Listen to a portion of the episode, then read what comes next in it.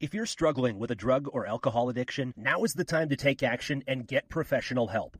Call Recovery Centers of America at 1 800 941 2358. You are worthy of recovery from your addiction, and calling RCA will be the first step in getting the help you need. Recovery Centers of America answers the phone and admits patients 24 7, and because safety is a top priority, all patients and staff are routinely tested for COVID 19. Their expert team of physicians and medical professionals will treat you with compassion and dignity and provide an evidence based treatment plan that's custom tailored to your specific needs. Recovery Centers of America has detoxification and residential treatment centers across the East Coast and Midwest, and many of their treatment centers are in network with insurance providers. So RCA's best in class inpatient and outpatient care, which is offered both in person and via teletherapy, is affordable and accessible. Make this the year you conquer your addiction. Call 1 800 941 2358. 800 941 2358. MRN's classic races are brought to you by Hercules Tires. MRN Radio presents the NASCAR Winston Cup Series. Tonight, the Winston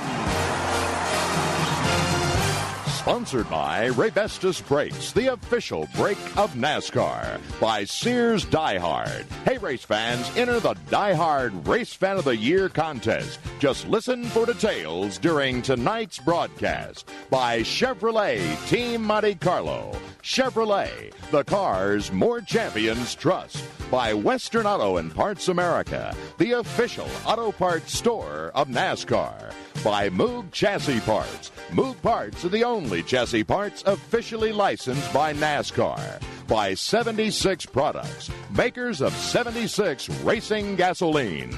By Pontiac Motor Division and the legendary Pontiac Firebird Trans Am.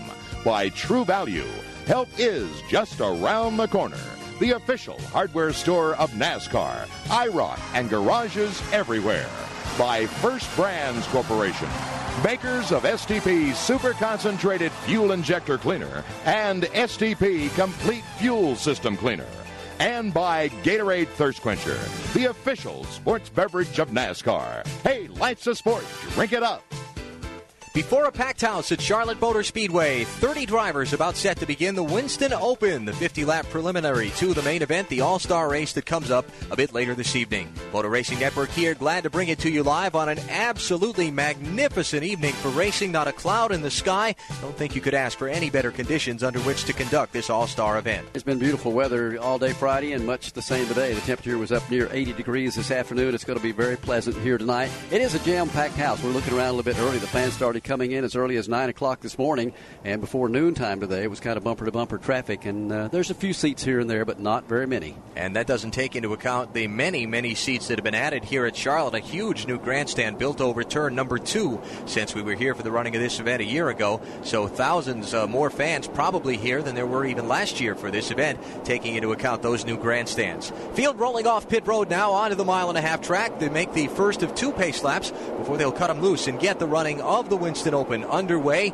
A late added uh, driver to the field, Delma Cowart, who has just come from the garage area in his Masters Inn Ford, and he will join the back of the field now as a 31st driver to run the event. Joe Ruttman had been scheduled to be the 32nd driver in the race. He was driving a, a Klaussner Furniture Ford out of Michael Waltrip's racing shops, kind of a little R&D effort for the Wood brothers, if you will. Unfortunately, Joe was uh, involved in an accident during qualifying last night, and the team didn't have a backup car because this was kind of a one-off event for them. So Joe was forced to withdraw from the event. So 31 drivers in the field, and on the speedway now, they'll be getting the green about a lap and a half away. And it's going to be some fireworks in this one, as I said, with only one driver advancing from the Winston Open instead of the five that went out of it last year to get into the main event. The heat is on at the front of the pack. There's going to be some mad scrambling up there. Can't wait to see the green fall on this one. Tonight's broadcast of the Winston is brought to you under exclusive radio rights granted by the National Association of Stock Car Auto Racing to MRN Radio, solely for the private non-commercial use of our listening audience.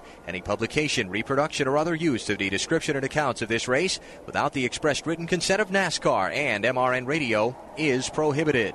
One to go. The signal to the field now. They'll be getting the green next time by the Charlotte Motor Speedway. A mile and a half around. Got the uh, double dog leg on the front. The two little kinks that turn the front straightaway almost into uh, somewhat of a squared off letter D. The field working their way now across the second of those dog leg turns and down towards turns one and two, where Joe Moore of Hampton, Virginia will cover the action for us tonight. Alan, the turns here at Charlotte Motor Speedway are wide and sweeping, allowing the cars to keep up a full head of speed coming in. Just kind of burp the throttle momentarily and reset it for the run off the back straightaway. The trick here is you can race side by side, but you don't want to be the man on the outside. Usually it's the inside lane that yields the pass once they exit turn two and hit the back straightaway. Only if you're really set up well can you make the pass on the outside. We have seen that done before. But again, the favorite line is going to be right down to the inside groove, working off turn two. Then they scatter down that long back straightaway for a turn into number three. A lot of things happen up in turns three and four. That's usually the trouble spot here at the Charlotte Motor Speedway. If a guy's going to get into the wall or lose the car, come out from under, but whatever, it'll happen somewhere coming through three and four. And to cover the action up there for us, let's go up to Fred Armstrong from Portland, Oregon. Thanks, Barney. I'll tell you, decisive moves and race car setup are really going to pay off here tonight. As far as making a decision, you want to plant the race car wherever you want it. If you want it on the outside, you have to keep it there. You make lane changes down here, you're going to scrub off speed. As far as the setup, Joe Moore told you if you get to the outside lane, you're going to get passed on the inside. So if you're pushing or loose and you scoot up to the outside, it's a good chance you'll get bypassed out of turn four. The start has been waved off for another lap. Uh, Delma Cowart apparently is not eligible to start this event. He came out of the garage area and joined the tail end of the field, but he is not able to start this event because of not making the minimum speed in practice, apparently. So uh, Delmo will have to go back to the garage and will not be eligible for this race, and that's why we have waved off the start because he's on the racetrack. It doesn't need to be there.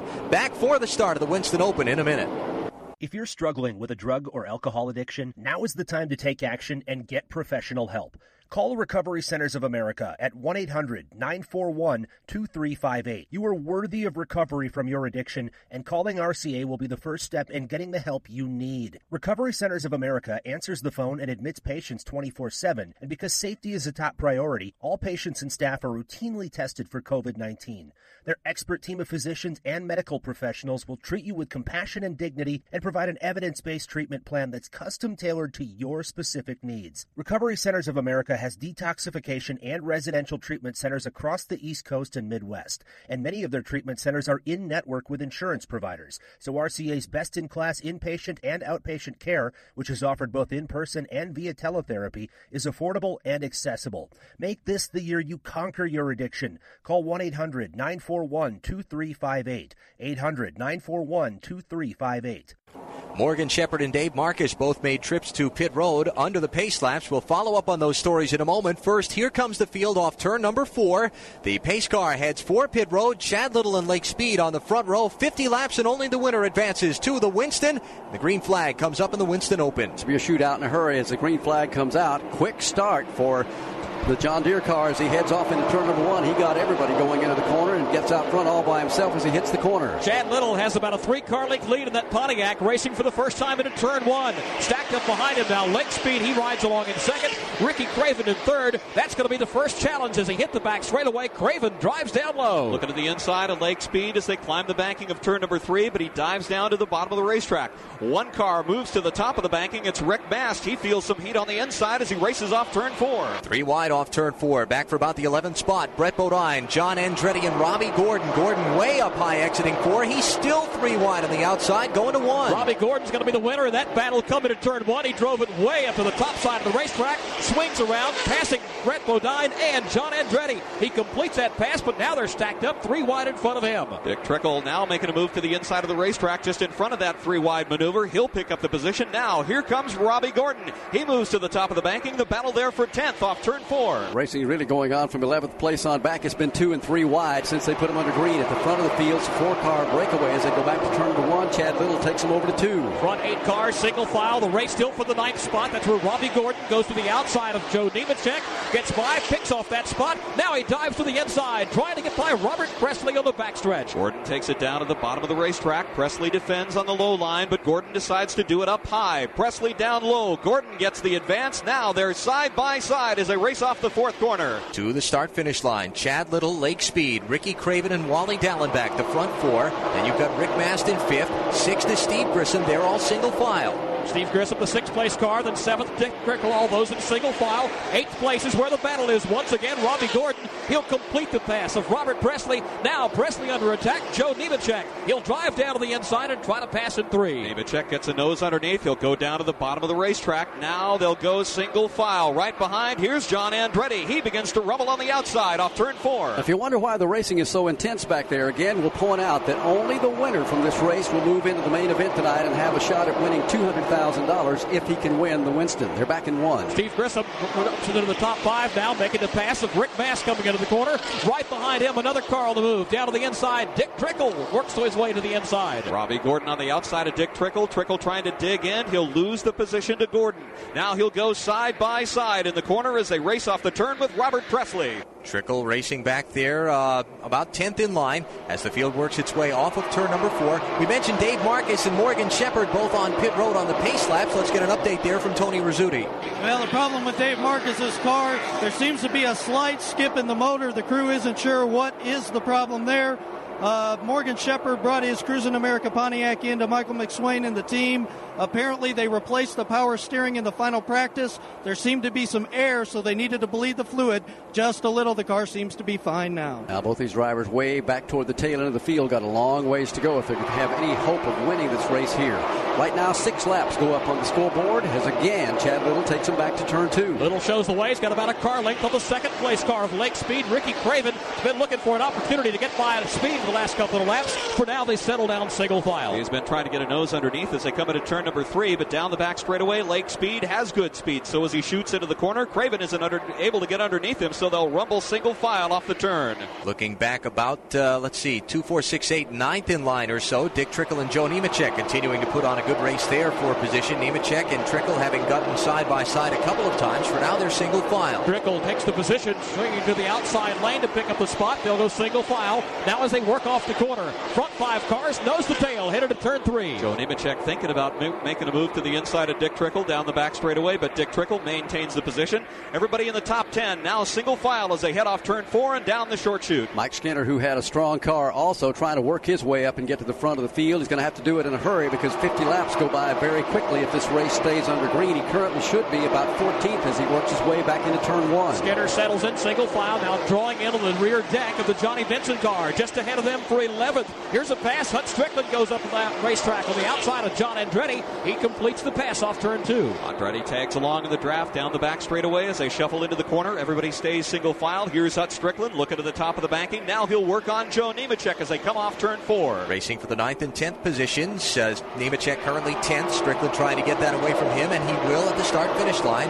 Now begins to work on ninth place Dick Trickle as they go back to the corner. Single file coming to the turn. Hut Strickland on the move with a very good handling car. Seems to be making the spots in the turns. For now, he settles in behind the car of Dick Trickle. That's the way they'll work onto the back straightaway. Tracking Trickle down the back straightaway, racing into the third corner. Hut Strickland picking his lanes. He'll go to the high side. Dick Trickle digs into the bottom of the racetrack. Trickle's machine eases up the banking. Strickland is there, grabs the outside lane. They're side by side. They are door to door when they come off the corner and come down to the start finish line. I tell you what, you thread a fine needle when you go through turn number four, running too deep, particularly the way that car wants to kick out the outside wall. Been surprised that there's been no big scramble to take the lead away from Chad Little.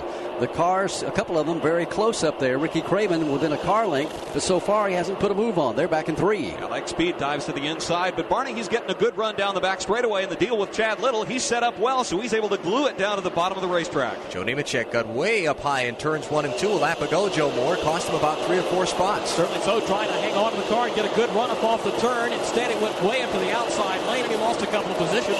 Now settles back in line, trying to regain some of those spots. Now the man behind him goes wide. Johnny Benson taking the same lane Nemechek did, but he doesn't lose spots. Falls in line on the rear deck of Nemechek. Johnny Benson now taking a look to the inside of Nemechek as they race into turn number three. He can't get the lane. Nemechek defends down low, but Benson is tough on the bottom of the racetrack. He'll hang off the rear deck of Nemechek as they race off turn four. And again, the intensity cranks up back there from about 11th position on to get up to the front of the pack and have a shot at winning this thing as the field goes back to turn one. Single file up front. front. Lake Speed, though, tightening it up even more on Chad Little. About a car length between those two. Then you've got Ricky Craven in third, and a great battle for fourth on the backstretch. Down the back straightaway, Wally Dallenbach feeling the pressure. Steve Grissom is there. Dallenbach takes his machine to the bottom of the racetrack. He too is glued on the inside. Now he'll drift up the banking. Grissom tries to pounce off the fourth corner. Not able to get up underneath him though as they exit the corner and come to the start finish line, completing lap 13 of 50 in the Winston Open. Chad Little is still the leader. Wherever you drive, wherever you go, Hercules Tires has the value, selection, and industry leading warranty to get you there no matter where the road takes you. You can count on Hercules Tires to have your back when times are tough, all while adding money to your pocket. The purchase of four qualifying Hercules tires through May 31st, 2020 could get you up to a $70 Visa prepaid card. Visit HerculesTire.com slash spring rebate to learn more. That's HerculesTire.com. Hercules Tires. Ride on our strength. If you're struggling with a drug or alcohol addiction, now is the time to take action and get professional help. Call Recovery Centers of America at 1 800 941 2358. You are worthy of recovery from your addiction, and calling RCA will be the first step in getting the help you need. Recovery Centers of America answers the phone and admits patients 24 7, and because safety is a top priority, all patients and staff are routinely tested for COVID 19. Their expert team of physicians and medical professionals will treat you with compassion and dignity and provide an evidence based treatment plan that's custom tailored to your specific needs. Recovery Centers of America has detoxification and residential treatment centers across the East Coast and Midwest, and many of their treatment centers are in network with insurance providers. So RCA's best in class inpatient and outpatient care, which is offered both in person and via teletherapy, is affordable and accessible. Make this the year you conquer your addiction. Call 1 800 941 2358. 800 941 2358. Closing in on the halfway point of the Winston Open at Charlotte Motor Speedway. Chad Little is led from the pole in the drop of the green flag. Now across the stripe at lap number 18 of 50. He has about a car length lead on second place running Lake Speed. Let's pause 10 seconds for station identification on MRN Radio, the voice of NASCAR racing. Three cars nose to tail for the lead in the Winston Open, 50 laps with only the winner. Transferring to the Big Bucks All Star race later this evening, the Winston. At the start finish line, Chad Little with plenty of company, Lake Speed and Ricky Craven right behind him to one. All tightening up, coming back into the turn with all single file. Good racing going on from about the sixth spot on back. Rick Mast has that position, and boy, they're really ganging up on him. Robby Gordon on the charge, trying to get by. Johnny Benson looks from the outside. Hut Strickland and John Andretti all in that pack in turn three. Rick Mast gets it cranked up down the back straightaway. Almost was bypassed just coming off of turn number two by Robby Gordon, but now Mast goes in the middle of the racetrack. Gordon on the inside, Benson on the high side, trying to go three wide off turn four. Boy, that could have been a bad one coming out of that corner right there. They were three deep, a little give and take, or somebody would have went into the wall as they worked their way back into turn number one. We're seeing a lot of contact out there, Joe Moore. A lot of those cars getting together up front, side by side for the lead. Lake Speed has finally made his move. Speed down to the inside of the racetrack, drag racing with Chad Little into the corner. Little's Pontiac powers back on the outside, side by side for the lead of the Winston Open off turn four. Lake Speed having to pinch the car down low off the corner. Chad Little trying to keep it wound up on the outside at the stripe. Chad Little by a fender will retain the lead at lap 21. Lake Speed, though, still up underneath him to one. Speed's got the favored lane down on the inside coming into turn one. Halfway between the corners, still dead even. Ricky Craven now making it a three way battle. He's looking for a chance to make his move. Ricky Craven looking to the inside of the racetrack. Will he go three wide? No. He lets off the throttle, drops back, and Lake Speed gets the edge into turn number two. I should say turn number three. Coming off turn four, Lake Speed leads the way. Lake Speed ran door to door for about two laps around the racetrack. Finally gets the lead away from Chad Little. Now Ricky Craven's thinking about trying to take second away in turn one. Front three cars, nose to tail, coming back to turn one with Lake Speed at the top spot. Chad Little right behind him, Ricky Craven there. It's about to become a four-way battle because Steve Grissom has caught them. Now he tightens up on the back straightaway. Grissom on the tailgate Ricky Craven down the back straightaway. The front four cars thin out now, just about a car length apart as they all race to the inside of the racetrack. Race Lake Speed leads them off turn number four down the short straightaway. Gary Bradberry has just taken his car back to the garage. Is up in turn four. Robert Pressley gets all kinds of out of shape back for about the seventh and eighth spots. Manages to get the car back under control, but not before he loses loses four positions. Close call there for Pressley as the leaders exit turn two and head down the backstretch. Lake Speed shows the way down the back straightaway. The front four cars all single file. Now Ricky Craven begins to draw up on the rear deck of Chad Little. Chad Little plants the Pontiac on the bottom of the racetrack. No room for Craven to make the move as they exit turn four. And for the moment, that battle at the front of the field stabilizes just a little bit. It's a four car breakaway and then a single car of Wally Dallenbach riding along in fifth place from sixth place on back. That's been a real scramble. Hut Strickland currently hangs on it. Johnny Benson and Robby Gordon go at it tooth and nail in turn one. Robby Gordon got a little bit loose the last time exiting turn two. It's costing him now as he comes back into turns one and two. First Hut Strickland gets by, picks up the sixth spot. Now Johnny Benson dives underneath him. He'll get by as well as they hit the backstretch. Robby Gordon had trouble getting off turn four as well last time. He lost the position to Hut Strickland. Now he dives into turn number three. He'll pick up the position as he races side by side with Johnny Benson. Now Benson feels some heat on the outside as they race off the fourth corner. Leaders have just taken the halfway signal at the start finish line and a good race for second back to the corner. Ricky Craven on the move, finds the lane underneath. Chad Little wide open, gets by, grabs the spot.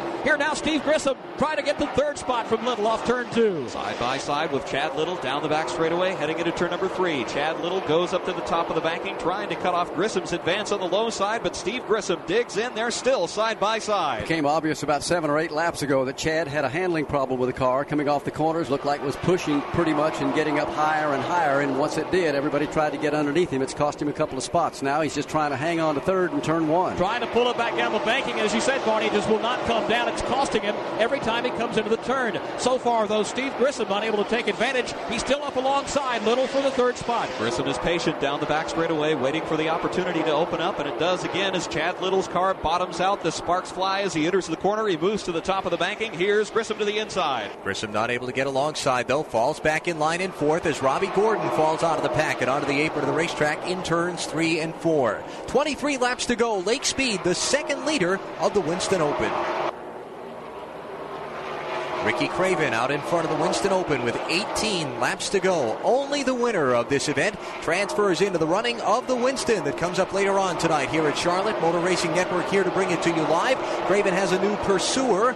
Ricky, excuse me, Steve Grissom has moved around Lake Speed into the second spot, and now Grissom about two car lengths off Craven's back bumper as we work into the final 10 laps. Three cars have gone to the garage in the last several moments. Robby Gordon went back there a minute ago. Winston Kelly has an update. Why? Well, Mike Hillman tells us the clutch was slipping on the Safco Pontiac, so Robby just took it to the, to the garage area. And Tony Rizzuti has an update on what happened to Gary Bradberry and Brett Bodine. Well, it's kind of the same thing out of both these cars' camps. Gary Bradberry had a very bad vibration from the very start. It's a non points race. He thought it'd be better to just park it. Same with Brett Bodine. The car got loose. It kept getting looser and looser. Once again, rather than tear up a race car, it's better to park it. And Ricky Craven leads them off turn number four, continuing to lead in the Winston Open, hoping to advance to the main event, the Winston. While the race has kind of settled down for just a moment here, we'll talk with Andy Schindler, the CEO and president of RJR Tobacco Company. Boy, this is a great night, isn't it, for the no, fans? No, it's beautiful, Barney. It's absolutely perfect weather. I don't think it could be any nicer. Fans are psyched up. The drivers are psyched up. Uh, Winston Open here is going good, and looking forward to the Winston here in a few minutes. Has this race materialized into what Winston had hoped it would when it uh, came started doing it way back? I, I, actually I think it's probably exceeded our expectations. I was talking to T. Wayne today on the way down uh, to the track in uh, the first race, which this is our 13th one. Uh, I think there were 25,000 fans at the first race, and I believe we have about 135, 150,000 here tonight. So it's it's grown tremendously, and I think it's become this outstanding all-star event that everybody loves: the drivers, the crews, the teams, and the fans did a, a, breakfast this morning with Dale Earnhardt, and he called this race the most thrilling race of the season. He said, beside the race for the NASCAR Winston Cup Championship, this is the most thrilling race of the season. You got big fans in the drivers in this event too. Yeah, I think that's true. Uh, you could sense that in the drivers' meeting, walking around in the in the pits in the garage uh, this afternoon. All the drivers psyched up, talking about how much they enjoy this and how much they look forward to it. So it has become a real uh, major event uh, that everybody looks forward to, drivers and fans. Andy, we appreciate you coming by for a few minutes. I know you need to get back downstairs and do some of the pre-race activity for the main event, the Winston. It's going to be a great evening. All right, thanks, Barney. Good to see you guys. Andy Schindler, President and Chief Executive Officer of the R.J. Reynolds Tobacco Company, the folks from Winston, putting on the All Star race tonight here in Charlotte.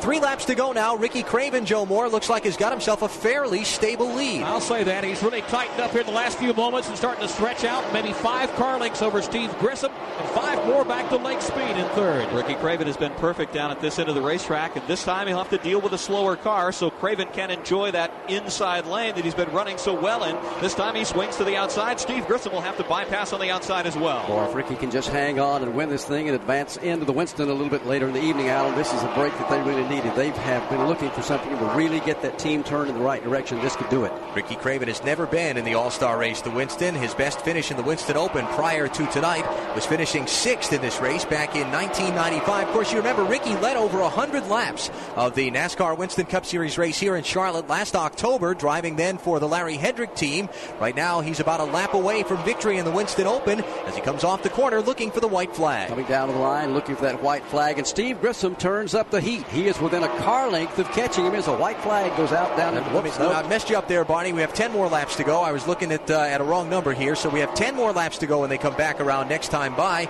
and it does look like Steve Grissom's beginning to reel him in. Yeah, Steve really got on the horn coming out of turn number four, had closed within a car length. He keeps the heat on over in turn four. Ricky Craven had been able to keep his Chevrolet down on the bottom of the racetrack, and this time he does. Steve Grissom gained on him last time, though, as he pushed up the banking, and again he races off turn four. Grissom on his tail. Probably the time of the race where Grissom tries a couple of different lines to see if there is a particular way getting into and off the corners where he can make a run at Ricky Craven. For now, the advantage pretty steady as they're back in one. Grissom may just be waiting, knowing he's got some nine laps to go to make the run then. Keep the tires cool now. Keep the driver inside he's trying to pass. Make the move later. Again, it stabilizes as they head to turn three. Two car lengths the advantage for Craven down the back straightaway. Grissom doesn't gain a bunch, maybe about a half a car length on the entrance of the corner. Racing off. Now they're a car length apart as they head down the short chute. Steve keeps the heat turned up. He is still within striking distance as it winds down to nine laps to go. Who's going to win the Winston Open?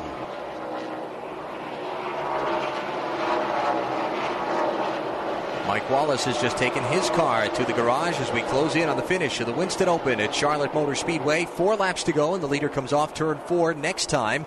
And Steve Grissom had been closing right up on the back of Ricky Craven. Now, though, in the last couple of laps, he's fallen back off the deck. Perhaps Grissom has used up what he had left to try and make a final charge at Craven. They go back to turn one. Again, it's about five car lengths between the front two coming back into the corner. Craven looking as stable as ever. Grissom also, but again with that huge deficit in the closing laps. Ricky Craven with about five car lengths down the back straightaway. Craven had been drifting up to the middle of the banking down in turns three and four. That's where Grissom was able to gain up on him a car length or two down this time as they come into the corner. Craven blues it to the bottom, and he comes very well off turn four down the short chute. You got to get close enough to make a run on the leader. And right now, where Steve Grissom is, he's not close enough to get a run coming down off the banking, either off two or off four. He may be able to catch him in traffic down in the corner and close up a little bit. They're over in turn two. Closing in on the Billy Standridge car just ahead. Ricky Craven sees that car up in the middle of the racetrack, falls in behind it, now peels to the outside lane to make the pass in three. Craven's forced to the top of the banking as he goes up high, now down to the bottom of the racetrack. Now Grissom has to deal with the lap traffic, so he goes high as well. Still five car lengths off the leader off turn four. It cost him a little bit of momentum and a little bit of ground there as he had to go around the lap car at the critical part of the corner where he wanted to cut low and mash the gas.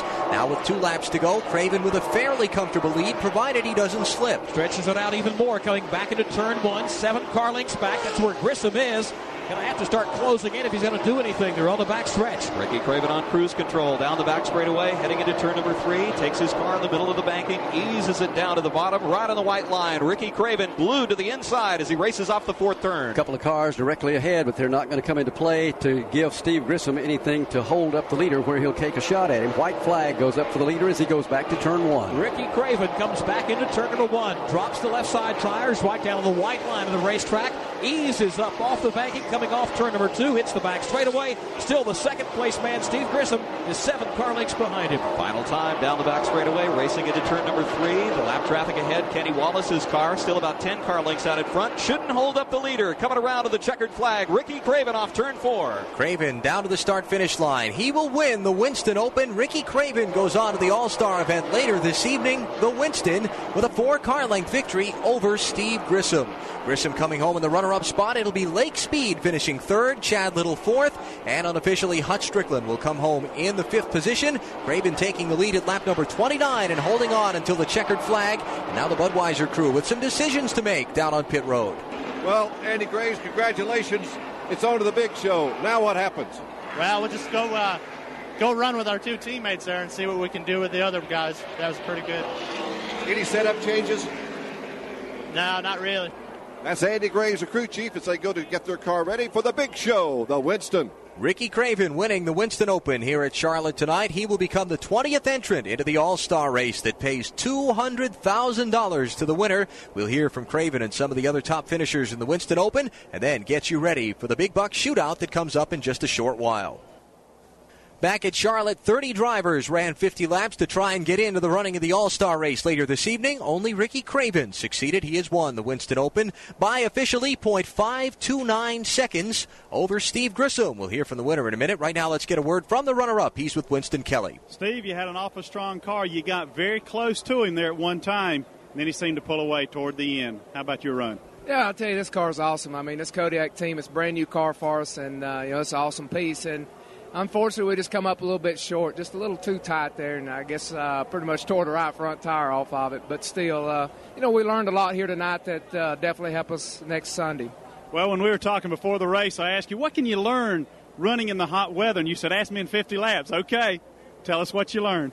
Well, just basically what the track does from the daytime to the nighttime. It's kind of a little bit of a guessing game there, and uh, you know, with that, we learned a little something here today. But uh, I mean, that's the way we approach this deal: is come down here with a brand new car and learn as much as we can. And like I say, that. I mean, the entire Kodiak team, it's an awesome bunch of guys. They built a good car, strong motor, and uh, you know, we're just looking forward to next week. Not particularly where he wanted to see me after the race. He wanted to be over there in victory lane, but still a good run for Steve Grissom and the Kodiak Chevrolet. Let's go down and check in with Tony Rizzuti. Well, I've got Chad Little, the pole sitter here. Chad, you seem to have the field covered at the start, but then the car started to slip back.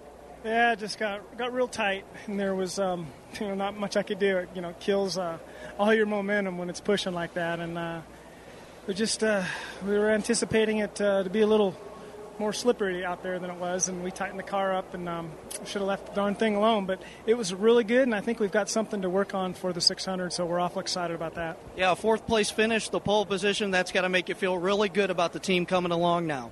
Well, it sure doesn't hurt, that's for sure. you know, it makes everyone feel good, and we're awful excited about it, and looking forward to uh, next week. That's Chad Little, fourth place finish today. And in victory lane, Ricky Craven celebrating a win in the Winston Open. Jim Phillips is there. Well, big smiles down here. Jimmy Johnson and uh, the guys in the victory lane down here with Ricky Craven is, uh, and we're going to get uh, ready to talk to Ricky in just a moment. Ricky uh, in victory lane in a little bit of an unusual manner. He doesn't have his race car. Ricky walked into victory lane. His car is being pushed over through the NASCAR technical inspection line, and then will be uh, brought back around to be prepared by Andy Graves and the Budweiser team for the Winston. Let's go back now to Jim Phillips with Ricky Craven. Ricky, first tell us about your progression to the front. Well, uh, Chad and Lake worked pretty hard there the first 20 laps, and and I had to let them go because I started to pick up a push with a, with a Budweiser Chevrolet, and it uh, but it came back to me. And uh, you know, Ray Evernham had been preaching to me uh, patience, and Andy. You know, it's just taken us a little while to settle in, but uh, I really feel like this is exactly what I needed and what the team needed. And maybe this is the boost that'll get us back on form. How about when Grissom came up on you there? Looked like he was going to be able to take you, then you pulled away. I honestly thought he had been saving something, you know, and he came on so hard. When he got close to me, it got me loose. But I gritted my teeth, and I remembered what one of the guys said to me at the shop this week. They said, "We're gonna we're gonna get him, and uh, when you get him down, don't let him back up." And we had the position, and he's going to have to earn it to get by. It's on to the big show. Will you make many changes? Yeah, that's the only advantage we got right now. We just ran 50 laps we're going to tune on the Budweiser Chevrolet to uh, to get it uh, a little better than what it just was. I think we got a chance. He thinks he's got a chance. We'll find out. That's Ricky Craven, the winner of the Winston Open. Well, the old car ran good enough that he can uh, hang in there tonight. He's got a shot to stay up in that lead pack, and circumstances play a big deal when you have two 30 lap segments and a 10 lap shootout. Anything can happen. Usually does. So Ricky Craven is going on to the Winston as a result of his win in the Winston Open. The race caution free. If you're just joining us, Chad Little led the first 21 laps. Then Lake Speed went out in front from his outside pole starting position. He ran second until lap 22. He took the lead for six laps around. And then at lap 29, it was Craven out in front, led until the checkered flag at lap 50. Again, no cautions. Of the uh, 30 original starters, 26 of them were on the racetrack at the end of the event. Take a look at the finishing order now. From the Winston Open, it is Ricky Craven, the race winner, over Steve Grissom second, Lake Speed third, Chad Little fourth, and Hut Strickland fifth. Sixth went to Wally Dallenbach. Johnny Benson was seventh, John Andretti eighth, Ken Schrader was ninth, and Mike Skinner rounded out the top 10 of the finishers in the Winston Open. Finishing 11th was Ted Musgrave. 12th will go to Dick Trickle. 13th to Rick Wilson. 14th to Bobby Hillin. Finishing in 15th is Rick Mast. 17th, make that 16th, will go to Jeremy Mayfield. 17th will be Morgan Shepherd. 18th will be Derrike Cope. 19th finisher was uh, the car of Joe Nemechek. 20th in the Winston Open is the machine that was driven by David Green. 21st finisher Robert Pressley. 22nd Ed Berrier. 23rd Kenny Wallace. 24th Billy Standridge. Randy MacDonald finished 25th. 26th went to Mike Wallace. Dave Marcis 27th. 28th Robby Gordon. Brent Bodine 29th. And Gary Bradberry finished 30th. This recap of the Winston Open sponsored by Sports Image. Race fans, if you're looking for quality racing apparel and souvenirs for Dale Earnhardt, Jeff Gordon, Terry Labonte, Darrell Waltrip, and many more, look no further than the GM dealership, GM Pro Shop, or Sports Image retail specialty store near you. You'll find a variety of souvenirs and apparel to help you show your support for your favorite driver. Remember, you want quality and variety, you want Sports Image racing apparel and souvenirs. The Winston Open is history. Ricky Craven goes on to the Winston. We'll get you set for the running of the All Star race. For the 13th time, they'll go at it with $200,000 up for the win. Those cars will be getting gridded in just a moment. Back at Charlotte, getting ready for the 13th running of the Winston, the All Star race. 20 drivers to go, a little bit over 100 miles, with some $200,000 on the line for the winner. The race to be run in three segments 30 laps, then 30 laps. Then a final 10 lap sprint to the checkered flag. Always spectacular and always exciting. Well, the first segment, usually you kind of get a feel for how the race is going to go. A lot of times, the guys, as we say, when we invert the field in that second half, I talked to a lot of teams down there, and I'm sure you did too in the last couple of days, and they said if our car is that bad in the first half, we're not going to worry about it because we're still going to get a good starting position in the second half. You kind of are caught in a dilemma. If you win the first segment and then you go to the back of the field, it's a disadvantage. A lot of money up for grabs in each segment, so you really it's a lot of strategy comes into play. It just depends on how good you feel that race car is. Fifty thousand to win each segment of the Winston, so you don't want to lay back in that first uh, uh, thirty laps if you can. You want to go up front and collect the cash, and then take your lumps in the second half, figuring if you had a good enough car to get to the front by the end of lap thirty, You'll have a good enough car to get to the uh, front by the end of lap 60. The Winston coming up shortly here at Charlotte. Want to take a couple minutes, say hello to Dean Kessel, the sports marketing specialist for Lowe's. Lowe's, the uh, official home improvement store of NASCAR. I was just chatting with Dean a minute ago. They've opened up a brand new, big, super huge Lowe's store in Huntersville, North Carolina, just down the road from my house, and I'm very grateful for that. And we're grateful that you're grateful. Uh, I've dropped a lot of money with you here lately on our new house up here. Well, we'll make more product for you, Allen. There you go. Uh, it's, uh, it's just been an exciting venture for Lowe's Home Improvement Warehouse.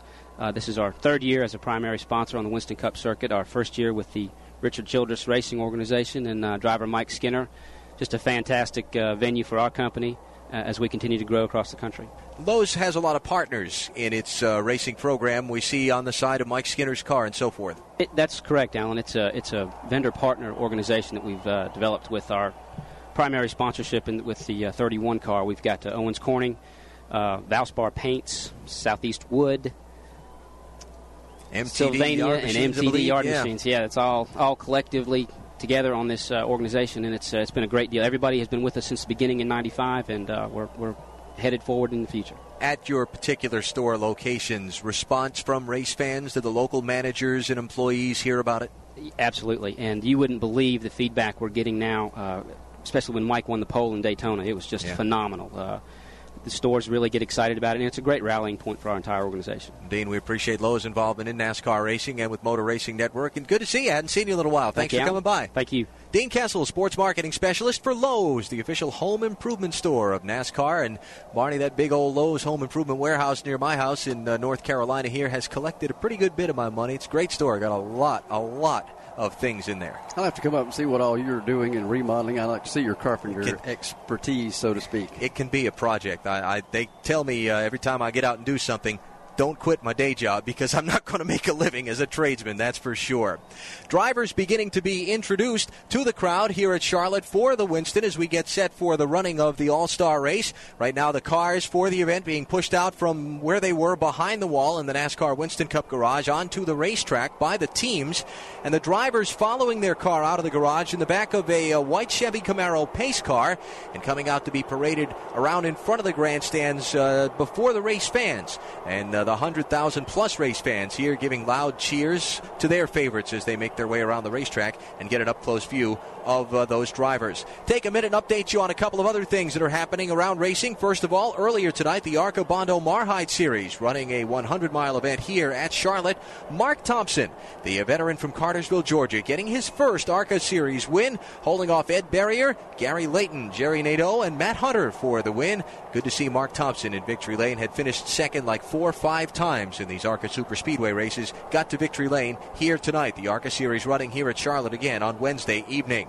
Qualifying this afternoon at the Nazareth Speedway in Pennsylvania for the NASCAR Busch Series and their 200 mile event tomorrow afternoon. Elliott Sadler taking the pole position over Todd Bodine. Hermie Sadler will start third. Jeff Green fourth. Glenn Allen Jr. fifth. Rest of the top 10 starters Steve Park, Joe Bessey, Randy LaJoie, Kevin LePage, and Phil Parsons.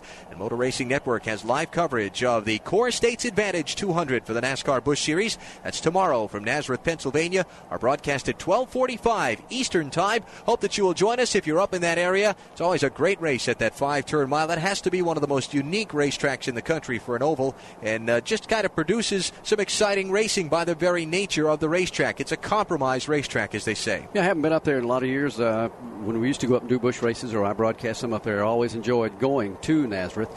And uh, as you said, it kind of puts a different little bit of pressure on the driver when they go there because driver ability can either win it or lose it for you. We're just watching what's going on here in front of us, Allen, as they're pushing the cars out. You're talking about. I think this is what makes the Winston so great.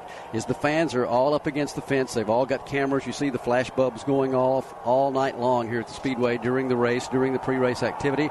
The drivers coming around in the convertibles get close enough to the fence that the fans can yell at them whatever they want to and take the pictures and all that. It's just such a great night. And as as the people from Winston have said over the years, this race is for the fans. And it has certainly turned into a race the fans remember by the things that have happened on the racetrack, right? From the very first running of the Winston in 1985, a tone was kind of established that wild and sort of unexpected things would happen during the running of these races. We'll talk about some of the past runnings of the Winston and the excitement that we expect to see repeated here again tonight as we get you ready for the All Star race. It'll begin very shortly. Back in Charlotte, getting ready for the 13th running of the Winston, the All Star Race. This event begun back in 1985 to be an event for the fans. A lot of money on the line for a short race for the drivers. And Barney, right from the waving of the checkered flag in that very first event at 85, this race kind of set the tone for unusual and strange happenings. Yeah, nobody really knew what to expect, and Darrell Waltrip ended up winning that first race. I reminisced a little bit with him yesterday down in the truck, and he remembers winning that first Winston and how big it was for everybody. Yeah it, it, it, was a big deal, you know. Uh, the very first one, and it was uh, it was on Saturday before the 600, you know, and they flew. Uh, Winston made a big deal out of it. Elliott was going for the Winston Million, and so there was a lot of hype going on with that. And then uh, Winston flew all the press down from Indianapolis that Saturday afternoon to see the first race. Uh, Chevrolet and Junior and everybody would uh, they built a special motor for the car. It was a special car. It'd been to the wind tunnel. We had tested here umpteen times with uh, more computer data than I'd ever seen in a race car, similar to what we do today. So uh, it was all geared toward winning that very first one. That was important to Junior. He just wanted to always, you know, be able to say he won the first one. And uh, I didn't know if he was going to be able to do it or not. It didn't look too good there for a little while, but nonetheless, uh, chased Harry down and – passed him and won the dadgum racing. Thing went up in smoke as I crossed the line. Couldn't have a, a, a better finish to that first Winston than that one. He also said that I asked him if it was as intense in that first race, if he remembered the intensity being like it is nowadays. And he said, yes, it was, for the simple reason that nobody had ever heard of winning $200,000 for a short race like that. And so that Darrell Waltrip spectacular finish to the first Winston, setting the tone for many spectacular races yet to come. Dale Earnhardt won one that's remembered very much to this day as being one of the more exciting runnings of the Winston. It's back in 1987. Dale, Geoff Bodine, and Bill Elliott basically had a war on this racetrack, beating and banging and bouncing all over each other. At one point, Earnhardt and Elliott were bouncing off each other so hard, Earnhardt was racing Elliott in the grass down the front straightaway. Well, it was a pretty exciting day. You know, we had several little spins, and I dodged one wreck with Bodine, and uh, Elliott got into it. And uh, later on, Elliott and I sort of got to going at it, and we was bumping around and bumping through the grass, and just it was just a heck of a race, an exciting day, really. That uh, ended up we came out on top at the end, and fortunate, really. I mean, we had a lot of chances not not to finish, but pretty amazing race, really, and uh, I think that's the one that we remember the most. Dale Earnhardt remembering his win in the 1987 running of the Winston. Uh, they call it the pass in the grass. We've come to talk among ourselves about whether he really passed him in the grass or not. More like he just raced him in the grass and held on to the lead, but still a uh, pretty good uh, label to hang on the race there, the pass in the grass. And Earnhardt winning the Winston back in 1987. They talked about that for a long time, that he just kept the car in a straight line. That was a miracle in itself. 1992. Remember when Kyle Petty and Davey Allison came in, came crashing across the start finish line? I talked with Kyle about that the other day. He said the neat thing about that was Davey and I never had any cross words about it. He said we both understood and we both knew we were just racing hard for a lot of money. He said everybody else wanted to make a bigger deal out of it than Davey and I did. He said we didn't have any hard problems about it with each other, and that's one of the neat things he remembers about that. There was 89 when Rusty and Darrell got together off turn four with Darrell spinning into the grass and Rusty winning the race, and Darrell saying, I hope he chokes on that $200,000 after the race.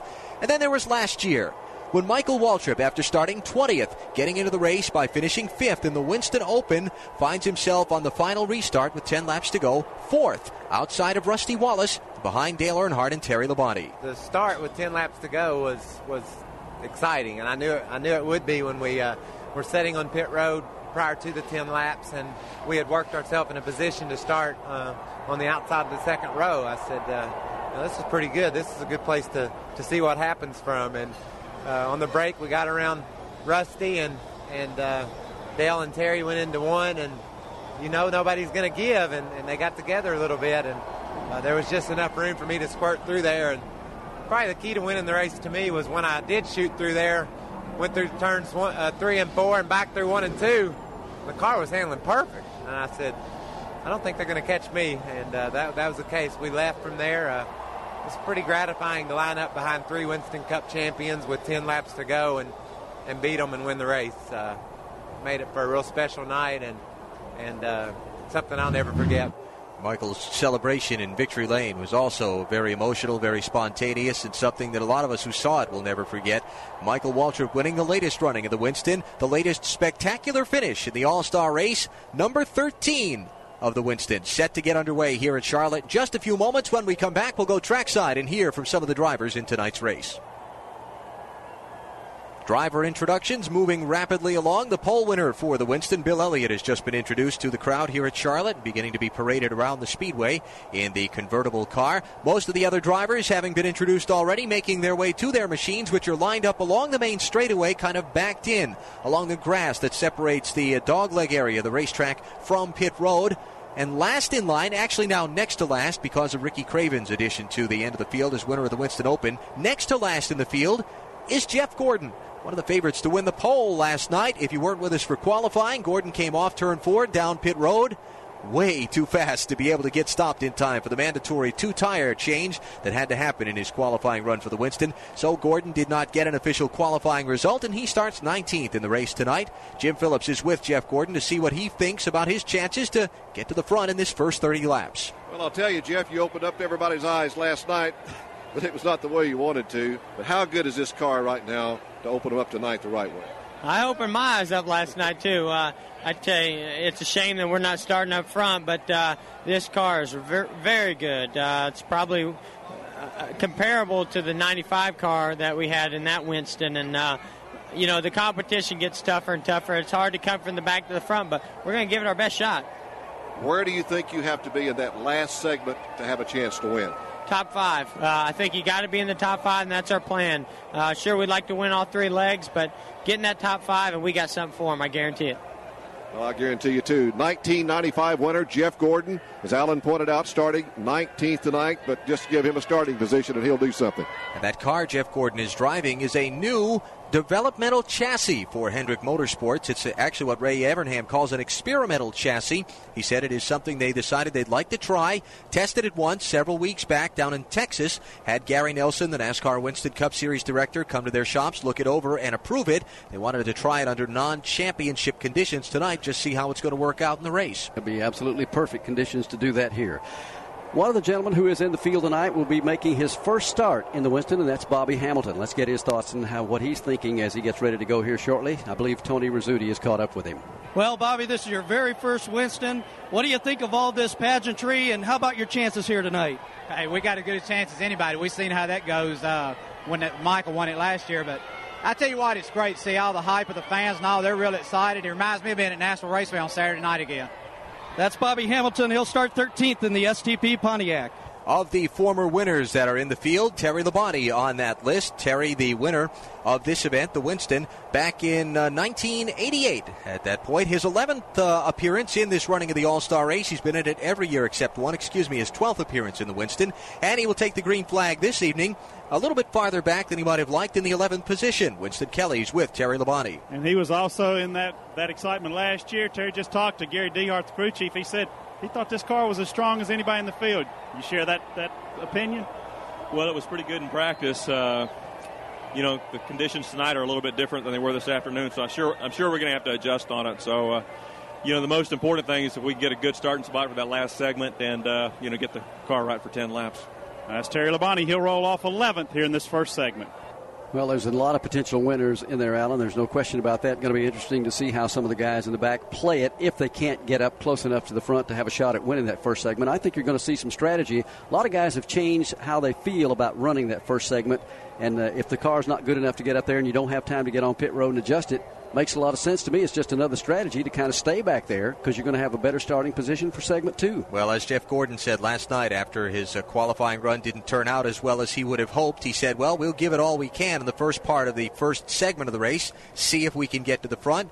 If at a certain point we don't think we've got the horse underneath us, we may position ourselves for the second segment, meaning get us finish as far back as possible. So when they invert the field, he's as far up as possible for the second 30 lap segment in the Winston. Bill Elliott and Dale Earnhardt, the front row starters, walking from the back of the grid up toward the front now. Bill with his son Chase in his arms as he makes his way toward the front of the grid. Dale walking alongside wife Teresa. Mobs of photographers surrounding the drivers now as they work their way toward their machines and get ready to get strapped in for tonight's running of the Winston. Elliott, of course, winning the pole last night and the $50,000 that goes along with it with, his three lap and a pit stop qualifying run in just a little bit over 113 seconds, a new qualifying record for the running of the Winston. Jim Phillips is about to sidle up alongside the McDonald's Ford driver, see what he thinks about his chances to win tonight.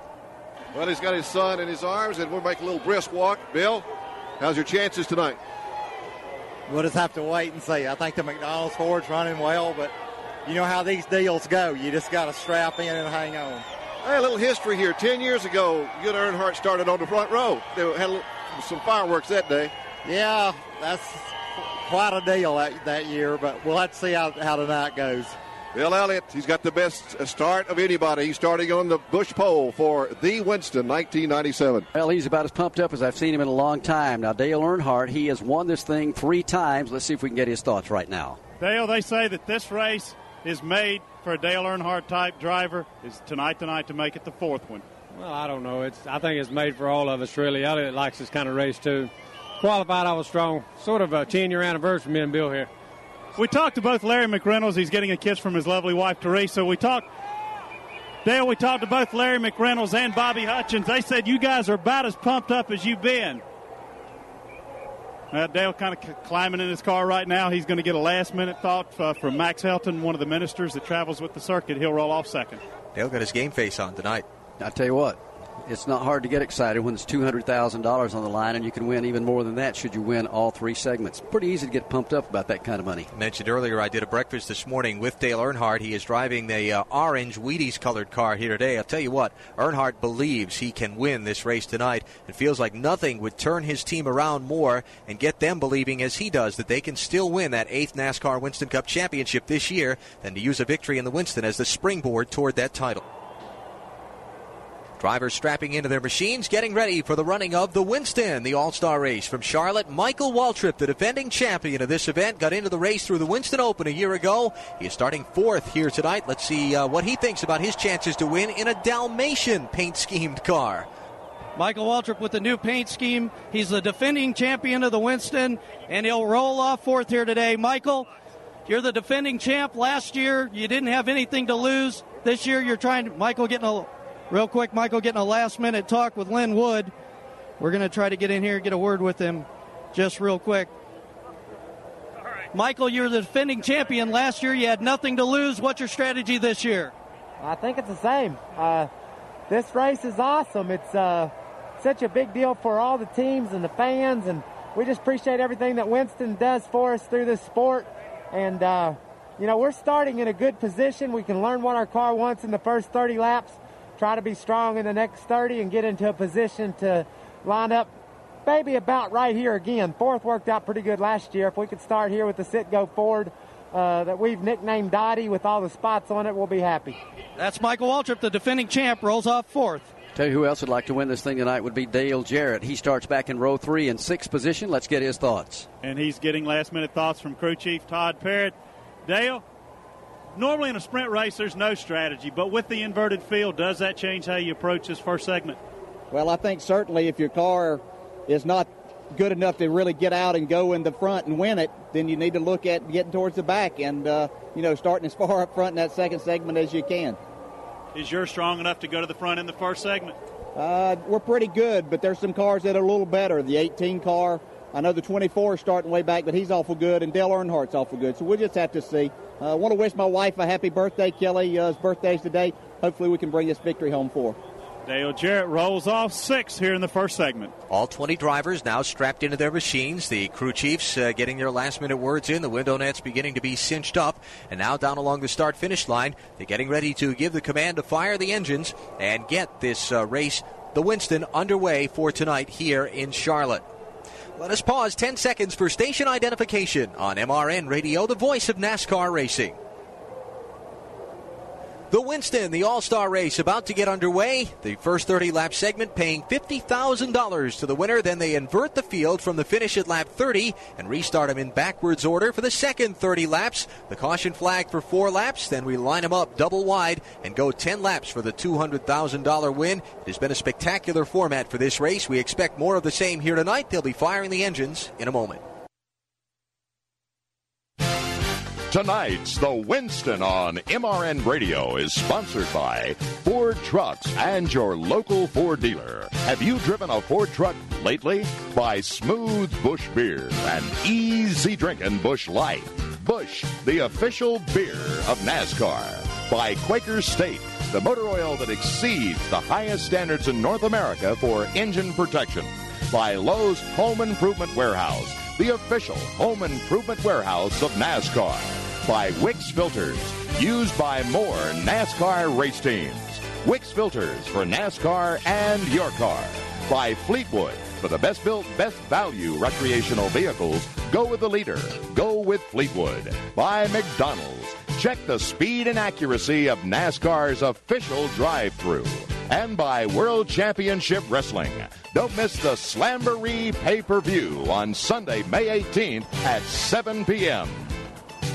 The field of 20 starters in the Winston has just rolled from their grid positions along the main straightaway, beginning to form up double wide now behind the Chevrolet Monte Carlo pace car. They'll roll off for a couple of trips around the Charlotte Motor Speedway at reduced speed and then turn them loose for the first 30 lap segment in the Winston. Glad you've joined us as Motor Racing Network brings you the All Star Race live tonight from Charlotte. Earlier this evening, Ricky Craven won the Winston Open, the 50 lap sprint, and transferred into the main event in the 20th and final starting position And now the 100,000 plus race fans here at Charlotte are all on their feet, charged up, and ready for the green flag. They are indeed that. The fireworks beginning to go off down between turns one and two. That's just the preliminary to the fireworks that'll be going off on the racetrack here in just a moment. Let's take a look at the starting lineup. Back in 20th will be Ricky Craven. Jeff Gordon will start 19th. The 18th starter will be Jimmy Spencer. Darrell Waltrip squares off from 17th spot. Starting 16th is Ernie Irvan. Kyle Petty goes from 15th. It'll be Ward Burton in 14th. Bobby Hamilton 13th. Ricky Rudd goes from 12th. And starting 11th is Terry Labonte. The 10th place starters Geoff Bodine. Jeff Burton will go for the ninth position. Eighth starters Mark Martin. Rusty Wallace starts seventh. Sixth position will be Dale Jarrett with Bobby Labonte rolling from fifth. Starting fourth, the defending champion of the race, Michael Waltrip. Sterling Marlin will roll from the inside of row two in third position. And on the front row, outside, Dale Earnhardt, the only three time winner of the Winston. And on the pole, Bill Elliott, the 1986 winner of the event. Elliott qualifying his McDonald's Ford on the pole last night in that special three laps with a pit stop in the middle qualifying session that was held here at the racetrack. Later on in tonight's broadcast, Barney and I depict the winner of the Ray Bestis Brake of the Race Award, the driver experiencing the biggest break, good or bad, during the Winston. We'll see $500 donated on their behalf to Racing for Kids magazine to promote education and reading from Raybestos Brakes, the official brakes of NASCAR. Well, there's just something about this race, Barney. We've talked about it a bit earlier this evening, but it, it was not really making itself evident necessarily to the hair on my arms until they get the field out on the racetrack and the flashbulbs begin to explode in the grandstands like they do now, the fireworks going off, the anticipation of a great race. It's just all here and it's built to this moment right now. It is quite a show here at the Charlotte Motor Speedway. And as we were talking with Andy Schindler a little bit earlier, the uh, CEO and president of RJ Reynolds Tobacco Company, who began the Winston All Star race back in 1985. I think it has reached its peak. What would you say in 92 once they put it under Yeah, the lights here at definitely. Charlotte? I mean, it had a good attendance, fans enjoyed it, but since they have gone to this format here and doing it at Charlotte under the lights, I think that's when it really arrived. And this race has been spectacular most every year since then, and we expect more of the same tonight. On the racetrack now, the field working its way behind the pace car around the racetrack. A couple of more pace laps to go before we turn them loose and get this event underway. This uh, race tonight featuring 19 drivers who have been the most recent race winners on the NASCAR Winston Cup circuit. Most of them getting in through victories last season. A couple of them getting in because they are former NASCAR Winston Cup champions, and a couple of more getting in because they uh, did not have a full field after last year's winners, and they uh, went back a couple of years to finish out filling the field through former winners. Wanted to get back to where it was only previous race winners that were in the race and cut down the number of spots that transferred from the preliminary event to just one, which is as it should be. This is a very exclusive event, and all the drivers spoke in favor of that change in the eligibility requirements for the Winston that were made for this year. Yeah, I think that was well received by every driver that we talked to. That this race should be for drivers who have won a Winston Cup race, or been a Winston Cup champion, or won a Winston Open here, or that type format. You are a winner if you're in this event. Of course, there's only going to be one winner that will come away with the overall big bucks here tonight. Hundred thousand dollars to the winner in that last segment if he can lead, and fifty thousand dollars for winning either one of the thirty lap segments. It's just there's everything up for grabs here. There's no points, as you said a moment ago. This is not a Winston Cup points race. You can bend the sheet metal, you can wrinkle it up. It doesn't matter. You don't really lose anything except you want to have a race car there with capability of winning in those final 10 laps. Nine former winners in the 12 previous runnings of the Winston, eight of them active in the field tonight, and now the field inside of one lap to go before the start, working its way over in front of Joe Moore in turns one and two. Once again, Alan, the story in this race, just like in the Winston Open, is coming off turn two. You want to be down on the inside lane. A couple times we saw guys get a good run coming through the trioval on the outside. Once they come off turn two, the momentum goes away. It's the inside lane that pays off. So if you do make the pass coming into the corner quickly, you want to get back down in front of the guy you've passed and take that inside lane off turn two onto the back straightaway. We'll follow the action once again in the All Star race tonight from turns one and two. And as they sweep off turn number two and head down that back straightaway, you see flash bulbs going off all through the new back grandstand that they have built over there. They'll be sweeping up into turns three and four, getting ready to take the green this time around. And again, let's hear from Fred Armstrong up in turn four. Barney, you heard Chad Little and Lake Speed both talk about how they develop push, uh, push in their race cars in the Winston Open, and that really cost them positions. You have to make the car rotate through the corner, and you've got to get to the inside down in turns three and four to really get off the corner and get a run down that short straightaway. We're up on top of the big grandstand on the exit of turn four with a spectacular view of this end of the racetrack. The start has been held up as the caution lights have come back on around the racetrack, and the lights, uh, excuse me, they uh, have not. The lights have gone out atop the pace car, and here comes the field now as it works its way down to the start finish line, and we're ready for the start of the Winston. The green does come out, and as they haul it off into turn number one, Bill Elliott gets out front, single file. Earnhardt tucks in right behind him. They break away in turn one. Elliott leads the charge for the first time into turn one with Earnhardt just behind him. Sterling Marlin third. Then it's Michael Waltrip fourth. First challenge for the sixth spot. That is where Mark Martin goes to the outside of Rusty Wallace. Mark Martin on the outside of the racetrack. Rusty Wallace on the inside. They'll battle for seventh down the back straightaway heading into turn number three. Martin up top gets the position. Burton on the outside follows his tires tracks off the corner. Bill Elliott will lead lap number one of the Winston, a car length and a half over Earnhardt. Marlin single file in third, double wide for fourth. Dale Jarrett inside of Michael Waltrip. Jarrett sees the opening there, goes forward as he sticks the nose of his Ford down to the inside. He'll pick up the spot. Now Bobby Labonte tries to follow the lane down to the inside. Up front, Dale Earnhardt's on the move. Breaks out of the draft to the inside of the racetrack, side by side for the lead. Give it to Earnhardt on the entrance of turn number three. Elliott drops back in line. Now Earnhardt goes up the banking. Here comes Elliott to the inside. He has the lead. Talk about intensity at the front of the pack. Earnhardt took the lead. The car squirreled up a little bit in the middle of the corner, and Bill Elliott immediately dived underneath him. Now Earnhardt's having trouble hanging on to second in turn one. Sterling Marlin won't miss the opportunity. He dives down low because Earnhardt went high side by side. This is the race for second, but Earnhardt gets the good run off turn two, hanging on to the second spot for now. Now Dale Jarrett works on Sterling Marlin down the back straightaway for third. Marlin has the preferred inside line and gets good speed down the back chute. Here comes Jarrett to the outside, side by side for third off turn four. Jarrett tries to draw alongside, and one car spins off turn four. Bobby Labonte may have had contact with Mark Martin. He spins back up onto the racetrack. Oh, Jeff Burton and Ernie Irvan barely squeezed by. Same with Jimmy Spencer. A masterful piece of driving as Bobby Labonte came back across the racetrack crossways on the main straightaway. Somehow everybody got by, but we're under the caution flag for the first time at lap number three. Bobby Labonte comes spinning out of the middle of the pack in turn number four in close quarters racing with Mark Martin and others, but gets away okay. We're under the yellow flag. As we come back to Charlotte, the field going to get the signal one lap, and we'll go back green flag racing when they come to the start finish line. This time, Geoff Bodine and Bobby Labonte on pit road under this caution. Let's start with an update on Labonte's car. Uh, people getting the update there for us down in the Interstate Battery Team's pit, so we'll get word there on what is wrong with Bobby Labonte's car in just a minute. Also, Geoff Bodine was along pit road. Tony Rizzuti has an update there. Well, Geoff Bodine brought, brought the uh, QVC Ford down to Pat Tryson and the crew. He's complaining that the car is just pushing really bad. They put some wedge into the car. They hope that'll correct it. I think, Alan, what they were doing on Bobby's car is, as you said, the roof flap was uh, up on the car. They just made sure everything was a okay and sent him back onto the speedway. With Jimmy Makar, Jimmy, Jimmy, damage out of that?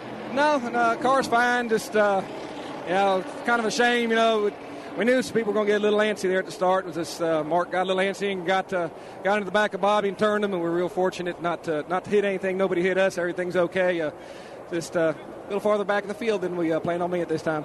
That's crew chief Jimmy Makar for Bobby Labonte.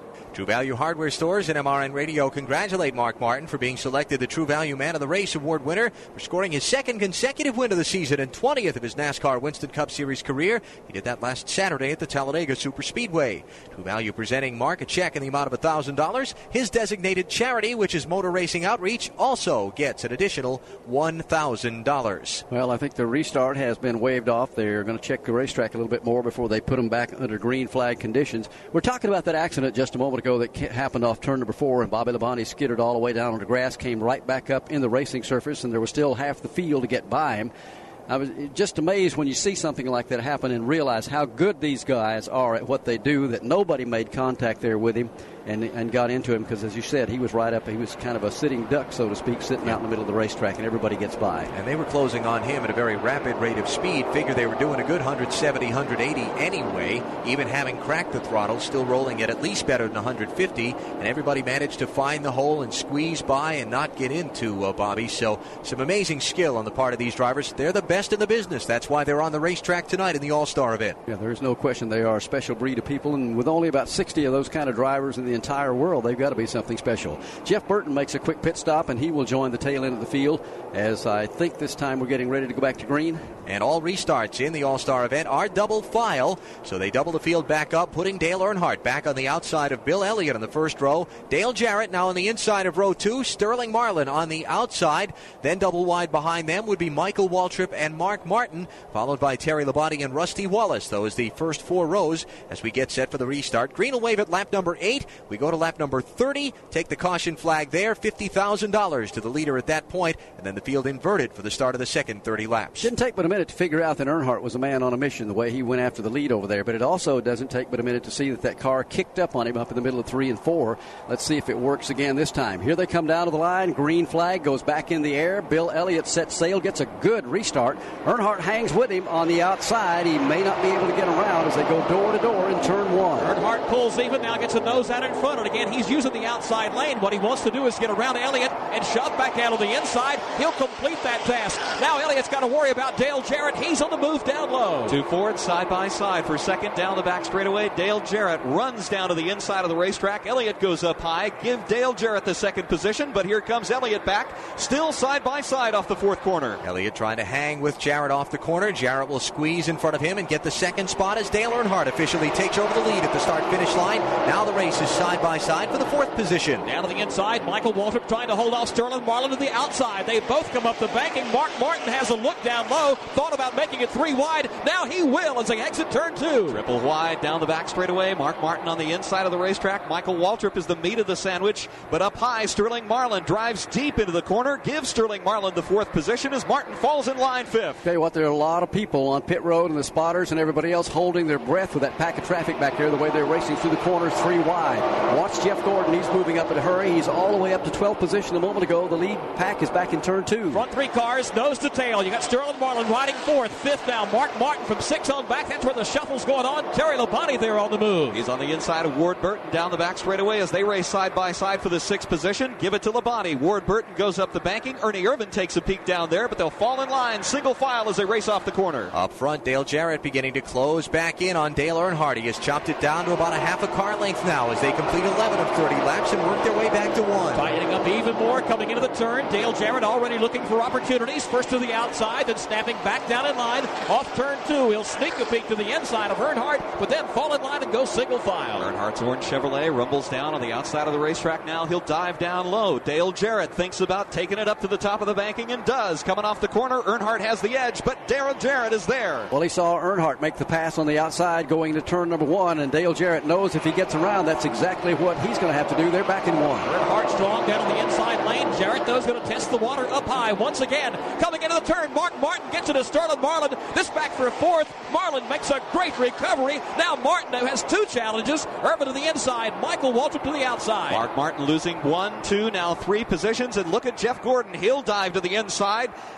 Now side by side with Michael Waltrip for the fifth position as they race off the turn. And up front, they're side by side for the lead. Dale Jarrett had a run on Dale Earnhardt. Earnhardt got back underneath him off four, still holds the lead at the stripe, but Jarrett is still outside of him. Jarrett still strong on the outside groove. He's got a nose of his Ford out in front of Dale Earnhardt. Here they come off turn number two. Earnhardt will again pull even with Dale Jarrett. Side by side battle for the lead. Drag race down the back straightaway. Now setting up for turn number three. Dale Earnhardt dives to the inside of the racetrack. Dale Jarrett takes it up to the top of the banking, and he has the edge. Give Dale Jarrett the lead of the Winston off turn four. Couple of Fords working on the Chevrolet of Dale Earnhardt, and Dale Jarrett comes away with the lead. Bill Elliott sets his sights on Earnhardt now, maybe to take away second place in turn one. They settle it down this time, coming into the corner. We had to catch our breath here. Dale Jarrett has the top spot. Earnhardt is second. Elliott is third. Now they're racing for fifth. Michael Waltrip and Mark Martin are going at it side by side. Martin on the inside of the racetrack. Along with him comes Jeff Gordon. On the outside, side by side with Jeff Gordon is Michael Waltrip. That'll be for the sixth position, but Waltrip is tough into the corner. He swings up to the top of the banking. They're still side by side off turn four. Just 15 laps into the Winston, and already three different drivers have led the event. Bill Elliott, Dale Earnhardt, and now Dale Jarrett. They're running Jarrett, Earnhardt, Elliott at the head of the stack now. 15 of the first 30 laps are complete.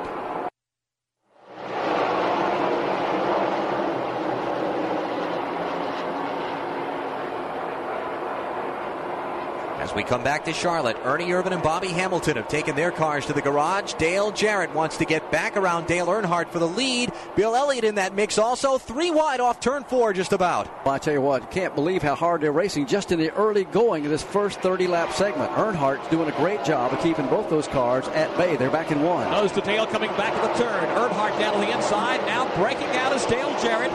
Peeking to the outside lane as he does. Elliott looks to the inside. They all snap back in single file off two. Front three cars, single file down the back straightaway. Dale Earnhardt pulls him into turn number three. And again, Dale Jarrett seems to be working well up on the top of the banking. He gets some good momentum down the back straightaway. Takes a peek for the lead. Can't make it stick in turn four. Last time by, Dale Jarrett went high in the middle of three and four. Earnhardt kind of slid up the track to block him. Elliott saw the both of them going wide, so he tried to go low. Then Jarrett cut back behind Earnhardt and went low. Impressive driving off of turn number four this early in the event. Tell you what, a lot of those cars really getting awfully close to the wall. They're kicking out up there. We thought Bill Elliott might have scraped the wall a moment ago, but the car appears to be clean. And Jim Phillips gave us a report a minute ago that Elliott's car was okay, wasn't having any problem. But that's just how hard they're racing through three and four and coming off that turn and getting that close to the wall. Look at Jeff Gordon again. He's getting a little bit closer. He started back in about 19th position.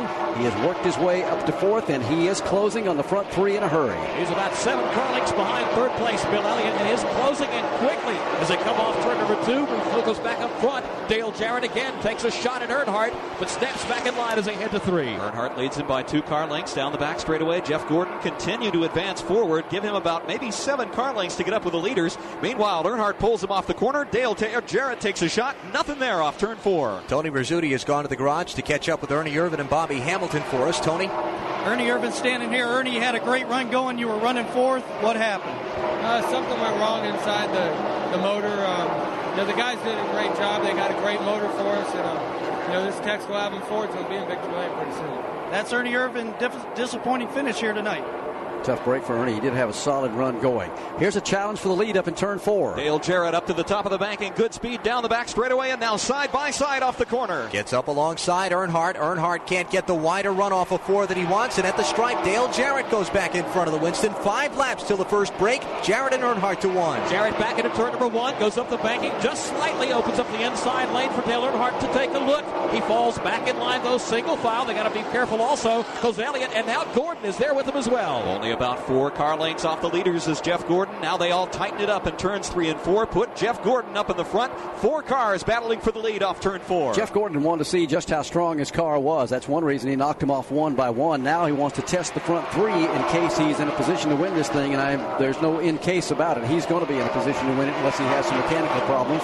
As he now challenges for third place off turn two. Gordon goes high in the banking in turn two alongside Bill Elliott, trying to get the spot. The nose out in front as they leave turn two. He'll grab the third position as the leaders scuffle down into turn number three. Jeff Gordon gets by Bill Elliott, put him third. Now Earnhardt takes a shot for the lead. He looks to the inside. Dale Jarrett holds onto it in turn four. Gordon closing rapidly. By far, he has the strongest car in the field. He now is about five car lengths behind Dale Earnhardt's machine. Earnhardt one car length behind Jarrett. Dale Jarrett looks back, sees Earnhardt there. Earnhardt looks back, sees Jeff Gordon start to close in. The front three now leaving Bill Elliott as they exit turn two. Dale Jarrett's red, white, and blue Ford leads him down the back straightaway with Dale Earnhardt's orange Chevrolet ready to pounce right behind one car length.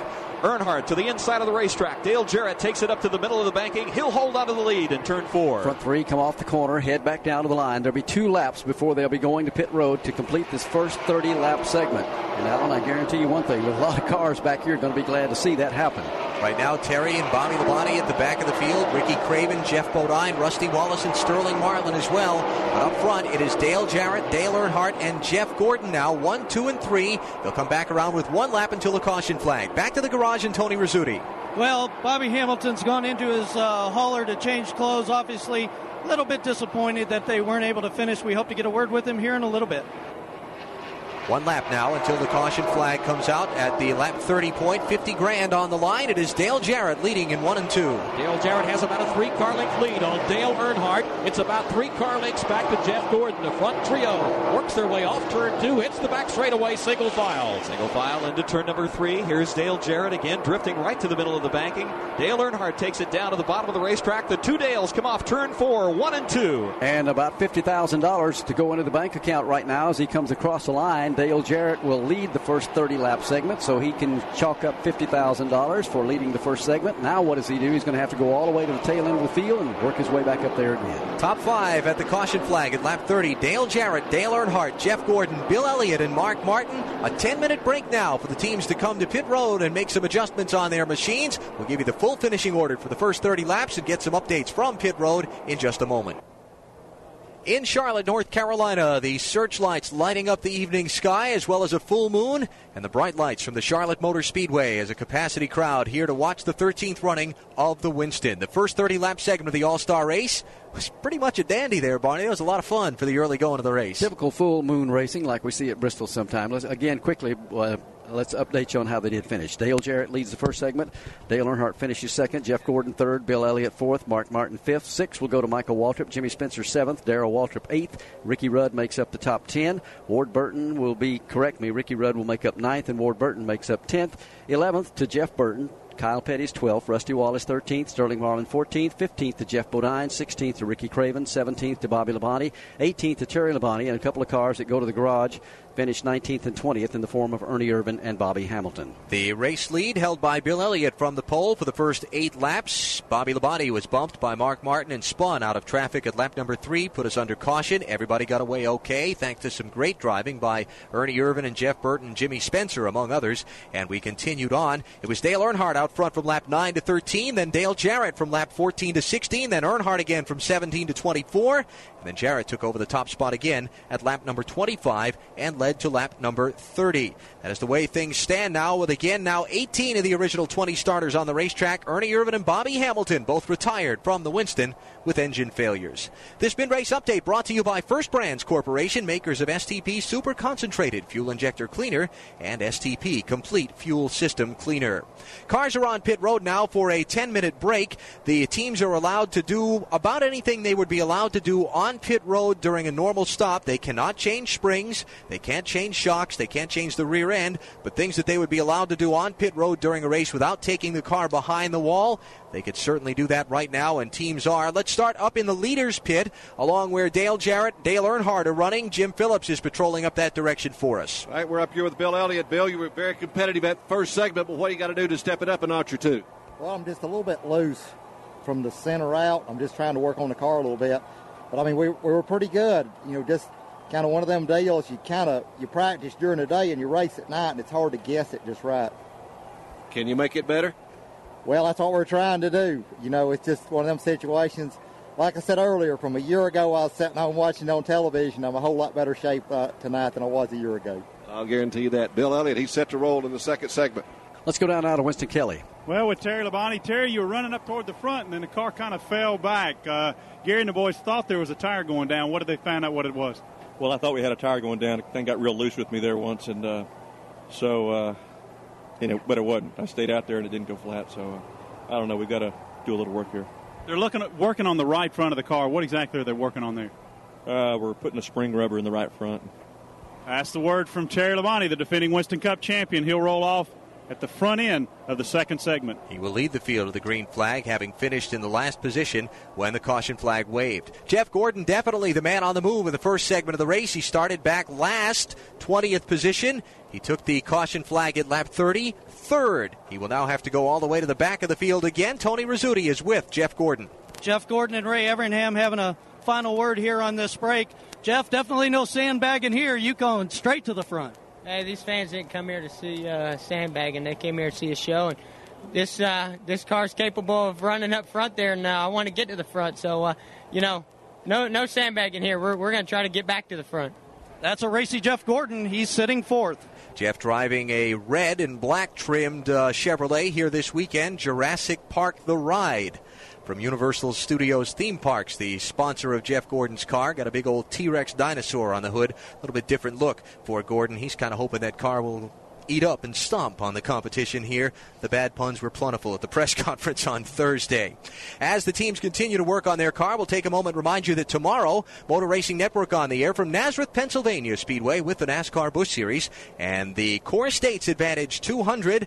On the pole for that race, Elliott Sadler with Todd Bodine on the outside of the front row. Defending race champion Randy LaJoie will take the green flag in the eighth position, and we will be there at that unique five-turn mile tomorrow in Nazareth, 12:45 Eastern Time. Our broadcast tomorrow afternoon. Motor Racing Network then picks up the action at Dover Downs International Speedway, the NASCAR Winston Cup Series with Busch Pole qualifying there on Friday, May 30th, and we will be there with coverage of qualifying as well as a special edition of NASCAR Live that Friday night at 7 o'clock, presented by McDonald's. On Saturday, May 31st, the Goodwrench Delco 200 for the NASCAR Busch Series at the Monster Mile. Tickets available for that event, and then on Sunday it is the Miller 500 up in Dover. That is June the 1st, the NASCAR Winston Cup Series there, and MRN Radio with live coverage. In the month of June, we will travel to Pocono Raceway in Pennsylvania with the NASCAR Winston Cup Series on Sunday, June 8th. The Miller 400 at Brooklyn, Michigan, the Michigan Speedway, Sunday, June 15th. And very much looking forward to the new California Speedway in Fontana, Sunday, June the 22nd with the California 500. The month of July, the NASCAR Winston Cup Circuit stops in Daytona Beach, Florida for the Pepsi 400 on Saturday the 5th. Loudon, New Hampshire for the Jiffy Lube 300 Sunday the 13th. And in uh, Pennsylvania at the Pocono Raceway Sunday, July 20th for the Pennsylvania 500. All of those events upcoming on Motor Racing Network, as well as the NASCAR Busch Series event in South Boston, Virginia on Friday, June 13th. Make your ticket plans for those upcoming events. Well, the minutes are clicking down. Very shortly, the cars will come back onto the speedway. Let's check in with Jim Phillips. We're down here with Dale Jarrett, Todd Parrott, uh, crew chiefs talking to him. They're talking over some strategy here. They owe 50000 in the bank. First run looked pretty good. Yeah, the car was pretty good. A little bit loose off there, and that's why I had to go back to the higher line. Couldn't get down to bottom like I wanted to, but uh, now we've got our work cut out for us, so we'll see what we really have. Second segment should be interesting. Dale Jarrett, the first segment winner here in the 1997 Winston. Back to Winston Kelley. Well, Larry McReynolds, crew chief on Dale Earnhardt's car. Larry, what kind of changes did you make? It was awful strong the first segment, but you need to be one more notch up. Yeah, we uh, in these cool temperatures, we need the car to turn just a little better from the center off. What we tried to really evaluate, though, was the first 10 laps of that segment. So you may see us go back and put some of those adjustments back in it for that 10 lap run there. The biggest thing, got to pass a whole bunch of cars in this second segment. So uh, you got to get them early or they'll get away from you. As always, Larry McReynolds looking at the big picture, the big picture being that final 10 laps. And down the other end of pit road to Tony Rizzuti. Well, sitting here with Jimmy Spencer in the Camel Ford. Jimmy, this is your kind of race. How about this next segment? That's going to be pretty important, Tony, where you end up in this next segment. We mainly uh, we moved up a little bit further than we thought we should had, but uh, you know the car is, is got a little tight on us. I'm sorry, car got a little loose, but we found out we had a flat tire. So uh, hopefully uh, the little adjustment we made uh, will be all right. We can maybe move up there to the top four or five cars, and that's what we're looking forward to the last ten laps. Well, that's Mr. Excitement. Expect some exciting things from the Camel Ford in this second segment. Jimmy Spencer started 18th, took the caution flag at lap 37, so he has a pretty strong horse to try and ride to a win in the Winston. Back in Charlotte Field, forming now for the restart on the uh, 31st lap. It will be of the Winston when they come back around the first lap after the green flag. It'll be Terry Labonte leading them off. We'll set that restart order for you in a moment. Quick reminder of some other NASCAR racing happening around the United States this weekend besides the NASCAR Busch Series event in Nazareth. We told you about a moment ago. The NASCAR Repco Northwest Tour running later on tonight, Pacific Coast time at the Wenatchee Valley Raceway in East Wenatchee, Washington. The Cellular 125 at 8 p.m. Pacific time there, about an hour and a half or so from now. If you're in that area, you can get on by. Tomorrow at the uh, Nazareth Speedway, the NASCAR Featherlite Modified Tour also on the card with a 100 mile event there. That is right after the NASCAR Busch Series event. And also tomorrow, the NASCAR Slim Jim All Pro Series running at the Salem, Indiana Speedway in a 250 lap event. Check that one out on the high banks of Salem. Slim Jim All Pro cars put on one whale of a show. That is tomorrow afternoon. Field is pulled back onto the speedway as they get ready to go. Only a couple of cars. There'll be 18 will take the green flag in this second segment. Set the field for you. On row one will be Terry Labonte and Bobby Labonte. The Labonte brothers up there going to go at it for the first couple of laps or so. Ricky Craven will line up third. Fourth will be Geoff Bodine. Fifth will be Sterling Marlin. Sixth will be Rusty Wallace. Seventh, Kyle Petty. In eighth will be Jeff Burton. Ward Burton lines up ninth, and Ricky Rudd make up the top ten. Darrell Waltrip will start 11th. 12th to Jimmy Spencer. 13th to Michael Waltrip. 14th to Mark Martin. 15th to Bill Elliott. And 16th to Jeff Gordon. 17th to Dale Earnhardt and Dale Jarrett is on the back row also back there. So a long ways to go. It's going to be interesting to watch those two cars. They were kind of the cream of the crop, so to speak, along with Jeff Gordon in that first segment to see how long it takes them to get back the front. Bill Elliott, Jeff Gordon, Dale Earnhardt, and Dale Jarrett now lined up in the final two rows. Remember, Gordon came from the last row and went all the way up to the front in the first 30 lap segment. As far as third, he went from 19th starting spot. So we'll see if uh, now that he is in front of Earnhardt and Jarrett, if they're able to hook up and stay with him and follow him through the traffic and get to the front. Remember, when we get to the end of the second 30 laps, the field for the final 10 lap sprint is lined up heads up on the finish of this second 30 laps. So they have got to get somewhere up by the front of that pack if they're going to have a chance to win this race. Matter of fact, I talked with Dale Earnhardt a little bit about that uh, yesterday and asked him just how far back would you feel comfortable starting that final 10 laps, feeling like you still had a chance to win. I wouldn't think no further back than fifth or sixth. I mean, it's you know, 10 laps is a short time unless you just got an awful, awesome race car and the guys in front of you are not that awesome, and that don't very, that very seldom happens in this race. You know, with with everything. So um, I, I'm, uh, you know, I, I'm firm believer you got to be in the top one or two in that restart for that 10 lap dash. And, you just pull the seatbelts up and go a little harder than that last 10 laps than you have all night. Pretty good description of it. Pull the seatbelts up a little bit harder in that last 10 laps and go a little bit harder. Hard to imagine they could go any harder than they did in the first 30 laps. Just hard to imagine the intensity in that last 10 lap segment when you know there's $200,000. That's equal to, in some cases, three or four wins at some of the racetracks that you run 500 miles for. Awful lot of money up for grabs. Plus, the, the pride and the bragging rights for all year long saying we won the All Star race, we beat the best in the business. Everybody out there is a winner, that's for sure. Field was given the indication one more lap before we go green, right? Field will go green next time by, and it is Terry and Bobby Labonte on the front row for this event. Little trivia note for you. Did you know that in the past uh, 12 runnings of the Winston, six times the winner of this race has gone on to win the NASCAR Winston Cup Championship. So whoever ends up in victory lane tonight might be a pretty good forecast uh, as to who ends up holding the big trophy and the big check when we get up to New York City in December. It's going to be interesting to find out. Second segment about to get the green here. They're just halfway down the back straightaway. Jim Phillips, quickly before they get the restart, how easy is it to make an adjustment on that car on this pit stop that they just made and really miss the boat? We've seen that happen. Well, the guys down on this end, Barney, were talking a lot about air pressure, and the thing was they said we don't want to go too far either way. So it, it's real. It's really easy when you get a lot of rubber on this racetrack. The temperature changing a little bit all the time. Uh, you can be out to lunch. You, uh, Sterling Marlin said his car was really tight that segment. They could make uh, one move or two on the jack screws and it'd be too loose. Pace cars on pit road, about set for the start of the second 30 lap segment of the Winston. Down to the line, green flag goes in the air, and Terry Labonte and Bobby Labonte head the field back into turn number one. How long can they stay up there? You'll find out. The older brother leads the way for now. Terry Labonte slips down to the inside of the racetrack. He takes the lead. Bobby falls in line behind him, stacked up double wide just behind them as they exit turn two. Boy, everybody stacking up from fourth on back. Sterling Marlin had to get on the binders hard off the second corner, and it really jammed everybody up. That's going to give the front four a good lead. Give them about 10 car lengths on the rest of the field as they exit turn four. Dale Earnhardt able to get around Bill Elliott, Jeff Gordon, and Dale Jarrett as well, but so far they're still mired back in traffic as Terry Labonte leads the field of the stripe. Lap 31 now, a car length over his brother. Shuffle is still further back in the field as cars are going double wide. Back there, Dale Earnhardt trying to pick his way through. He's racing alongside Dale Jarrett. They're way back at the tail end of the field with Mark Martin trying to cut a path through all the traffic. Looking at the inside of Michael Waltrip. This would be back for about the 18th position now as they race down the back straightaway, making about the 15th position as Michael Waltrip digs in at the bottom of the racetrack. Everybody has to stay pat as they race through the corner. No room to make a move. Battle right now is going to be for third place. Geoff Bodine and Ricky Craven go with that one as they work their way back into turn one. Craven's got the lane down on the inside as Chevrolet Motors pass Geoff Bodine's Ford.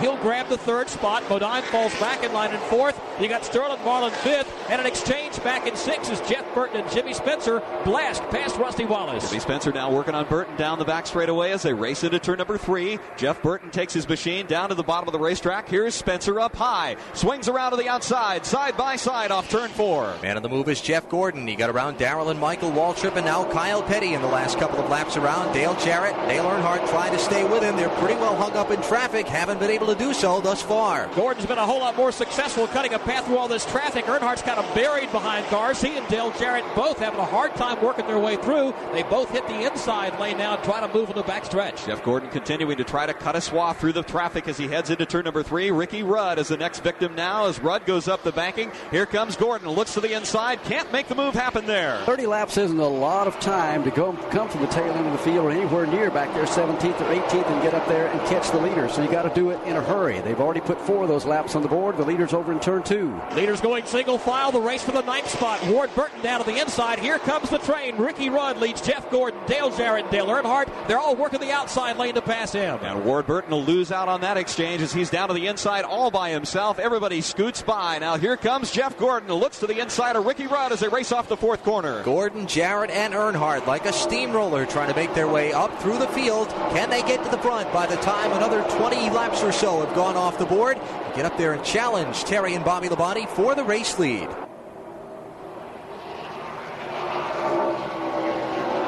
20 laps to go in segment two of the Winston. Bobby and Terry Labonte out in front by 1.7 seconds over Ricky Craven.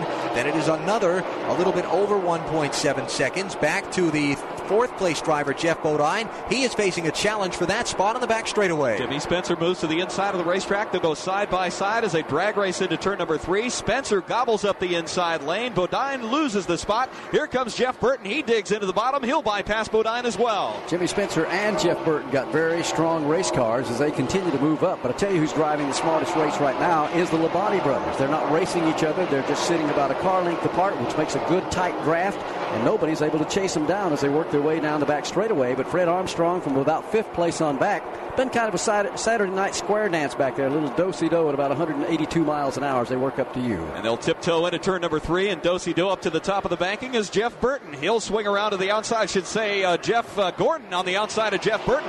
That's a good race off turn four. Gordon will get the spot. Gordon will come by and take the position away from Jeff Burton. Gordon up to six now as he works his way trying to close in on the front five. Jeff Gordon closing in now on Geoff Bodine just ahead. Bodine washes up the banking entering turn number two. Opens the inside lane. There goes Jeff Gordon taking the inside to make the pass. The two Jeffs race side by side down the back straightaway. Jeff Gordon gets the edge on the inside of the racetrack in turn number three. Geoff Bodine drifts up the banking and right behind Jeff Burton races. So nose to tail, the three Jeffs rumble off turn four. And all of a sudden, the Labonte brothers decide to swap the lead back and forth. They do it down in turn one. Bobby Labonte finds the opening down on the inside of Terry Labonte. So now Bobby is the Labonte leading the way. Terry falls back in line in second off two. The brotherly duo races down the back straightaway single file, and Bobby Labonte begins to pull away from Terry just a bit. Terry gets a good run into turn number three, so they'll tighten it up a bit for the lead, about two car lengths apart as they race off the fourth corner. Bobby Labonte, the fifth different driver, lead the Winston now. He is quickly pulled away by a couple of car lengths over his brother Terry. Farther back, here is a challenge for position. Jeff uh, Gordon having gone by Jeff Burton and Geoff Bodine. Now it is Jeff Burton and Bodine racing with Dale Jarrett and Dale Earnhardt right behind them. This should be for sixth. Here they come back into turn number one. Geoff Bodine to the outside lane. Jeff Gordon, or rather Jeff Burton down to the inside lane. Stacked up double wide with Dale Jarrett and Dale Earnhardt knocking on the door. Dale Jarrett now breaks out of the draft three wide as they enter turn number three, and Jeff Burton bails out. Now Dale Jarrett takes that position away. Here comes Geoff Bodine. He'll look to the inside. That's some of the hardest racing on the speedway is back there going on right now between Dale Jarrett and Geoff Bodine and Jeff Burton and Dale Earnhardt. Let's follow that foursome back to turn one. Geoff Bodine has the inside. They're racing for the sixth position. Dale Jarrett in the outside, and now Earnhardt comes into the battle. He goes high in the banking, up alongside Jeff Burton, trying to believe it with Geoff Bodine, but Dale Jarrett leads that trio off the corner. Dale Earnhardt gets good speed off turn number two, pulls to the outside of the racetrack, and gets by Jeff Burton. Burton. So that four-way battle settles down to single file in turn four. But here comes Earnhardt to the inside of Bodine. And farther ahead, here's Jeff Gordon to the inside of Jimmy Spencer for the fourth spot at the start-finish line. Gordon by a fender. Spencer tries to hang tough on the outside. Gordon strong on the inside, though. He'll get by and pick off the spot coming into the corner. Spencer falls in behind. Meanwhile, back for the seventh spot. It's Earnhardt and Geoff Bodine going at it. Jeff Burton comes into that battle as well. Jeff Burton waiting in the wings, deciding on which way to go. This time he'll go up to the top of the banking. Dale Earnhardt is all by himself at the bottom of the racetrack, and it pays off. He pulls on to the bottom of the racetrack, grabs the position. Now again, here comes Jeff Burton on the inside of Geoff Bodine. Jeff Burton trying to work, his way up to the front, be a player in this final 10 lap segment. Meanwhile, at the front of the field, Bobby Labonte, once he got around Terry, has pulled away from his brother by eight or 10 car lengths. But that little moment of racing side by side there has allowed a third player to come into the picture, and that's Ricky Craven. They're all in three. Craven is only about 10 car lengths off the back bumper of Terry Labonte now, so three cars begin to tighten it up just a bit for the lead as they race off the fourth turn back down the short chute. Set the field. It is Bobby and Terry Labonte first and second. Ricky Craven third. Pretty good distance back to Jeff Gordon in fourth and Jimmy Spencer fifth. Dale Jarrett is sixth. Dale Earnhardt seventh. Jeff Burton eighth. Geoff Bodine ninth. And Mark Martin tenth. Bill Elliott is eleventh. Couldn't uh, stay with the other three. Gordon, Earnhardt, and Jarrett as they made their way from the back toward the middle of the field. Uh, running right behind Bill Elliott in 11th is Sterling Marlin in 12th. Uh, make that Ricky Rudd in 12th. He's just taken that away from Marlin, who is 13th. You've got Ward Burton 14th. Kyle Petty 15th. Rusty Wallace 16th. Michael Waltrip 17th. And Darrell Waltrip is running 18th. Ernie Irvan and Bobby Hamilton already out of the event. Well, the interval now between first and second is one and six tenths seconds. Second place is where it's going to be in jeopardy here in just a moment as they go off turn number two and work back to turn three as Ricky Craven is closing in in a hurry on Terry Labonte in turn three. Slowly but surely, that red Chevrolet begins to edge up behind Terry Labonte. Now Labonte only leads him by about four car lengths as they race off the fourth turn and down the short straightaway. Bobby Labonte leads by some 1.8 seconds over Terry Labonte with 10 laps to go to the end of segment two of the Winston. We come back to the Charlotte Motor Speedway as Bobby Labonte comes sailing off turn four in his bright green and black Interstate Batteries Pontiac to the start finish line, completing lap 55 now. Five more laps around to the caution flag and the end of segment number two of the All Star race. Big, big lead for Bobby Labonte right now. Tell you what, I was just sitting here or standing here thinking that Bobby Labonte avoided disaster in the early going. Remember when he spun out coming off turn number four, went down across the grass, came back out into the racetrack, and almost got tagged by three or four cars. So that has really played in his favor. It ended up, it put him back toward the tail end of the field. He never could get back up there, but it gave him a good starting position in the second segment. And once he and Terry got hooked up, everything's played out in his favor so far. Right now, Terry's just hanging on, trying to hold on to second place as they go to turn one. Gotta wonder what Ricky Craven is thinking about hanging on to the third spot now. When he's going to try to make his move. Here he is closing in on the rear deck of Terry Labonte as he comes into turn number two. Doesn't even get out of line, just follows the tire tracks of his teammate down the backstretch. Down the back straightaway, Terry Labonte maintains about a car length, but every time he comes through the middle of the corner, Terry Labonte has drifted up the banking just a bit, and that's where Ricky Craven has gained on him. Once again, Labonte does it. Craven is there. Down to the start finish line, three laps until the caution flag and the end of segment two. Let's pause 10 seconds for station identification on MRN Radio, the voice of NASCAR racing.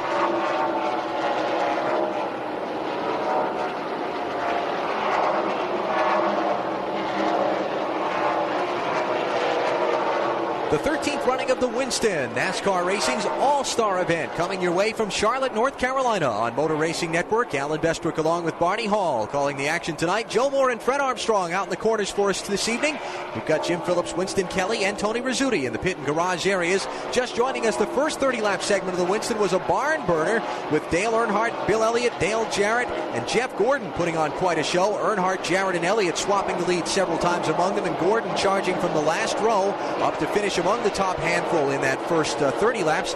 Now in the second 30 laps, Bobby and Terry Labonte took off from the start. And now they'll come down to one more lap before the end of segment two, and Bobby has a huge lead on his brother, who's second. Put almost a half a straightaway on everybody else right now as they come to the line, getting ready to make this second stop here at the end of the 30, 30 lap segment and go on the pit road, make what adjustments they need to for that final 10 laps. Let's follow the leader around off turn two. Bobby Labonte's just been perfect, Barney, as he heads off turn number two down the back straightaway. He'll set up for for turn three. Labonte takes his green Chevrolet right in the middle of the racetrack. Coming off turn four, Bobby Labonte heads back to the caution flag for the second segment. He got bumped and spun out of traffic back at lap number three. Now he's going to come to the start finish line, take the caution flag, and win the second 30 lap segment of the Winston $50,000 to Bobby Labonte. Terry Labonte finishes second, claiming 15 grand, 7,500 to Jeff Gordon for third. Excuse me, to uh, Ricky Craven for third.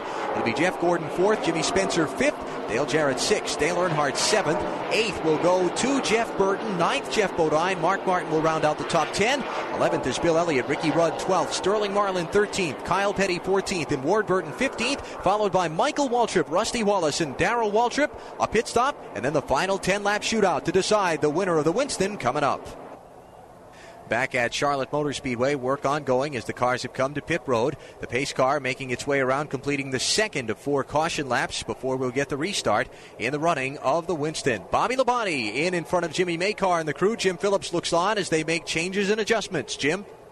Bobby, are you going to make any changes? That car was awesome, that segment. Uh, no, we're just going to go race, sir.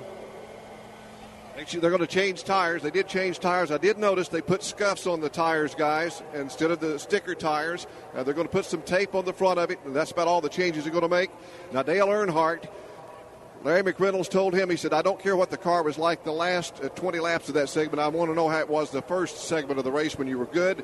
And so they're going to put a spring rubber in the right rear of Earnhardt's car, take a round and a half, a half of wedge out of the right rear to loosen the car up so it will turn. Earnhardt's car was tight off the corners, would not turn, and they want to get him uh, where the car will loosen up this last segment. You got to get it exactly right, and that's exactly what they're all trying to do. Let's hear from Terry Labonte's pit. Well, with Terry Labonte, last time he had the window net down. He was all smiles, very relaxed. This time the window net is up. He's got his game face on.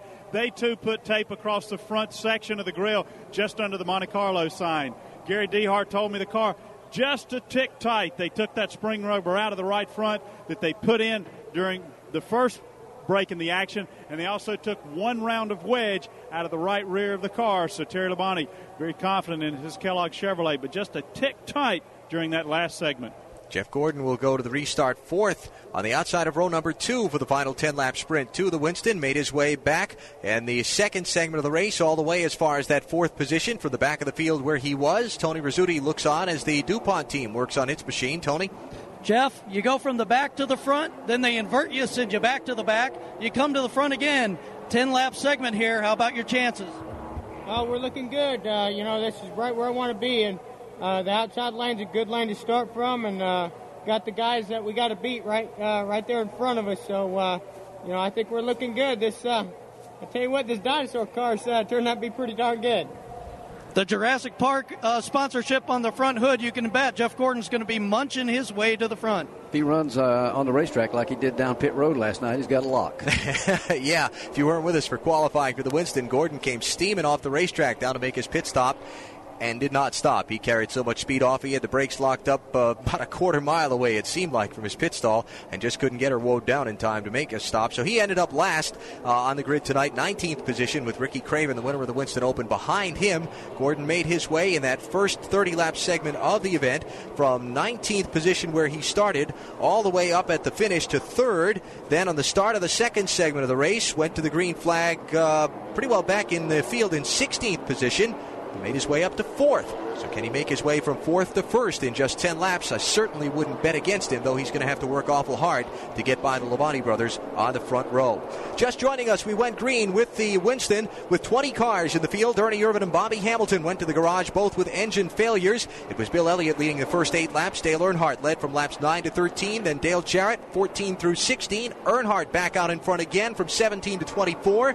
Jarrett again from 25 to 30. And we took the caution flag and inverted the field at that point. Terry Labonte finished last in the first segment, led the field to the green flag, led laps 31 to 42. Then it was Bobby Labonte after getting bumped and spun out of traffic off turn four, back at lap number three, taking a finishing position back in the first segment, a good starting position in the second, and he blew away from the field from lap 43 to lap 60. Bobby Labonte will lead the field when we get the restart for the final 10 laps. This mid-race update sponsored by Sports Image. Race fans, if you're looking for quality racing apparel and souvenirs for Dale Earnhardt, Jeff Gordon, Terry Labonte, Darrell Waltrip, and much more, look no further than the GM dealership, GM Pro Shop, or Sports Image retail specialty store near you. You'll find a variety of souvenirs and apparel to help you show your support for your favorite driver. Remember, if you want quality and variety, you want Sports Image racing apparel and souvenirs.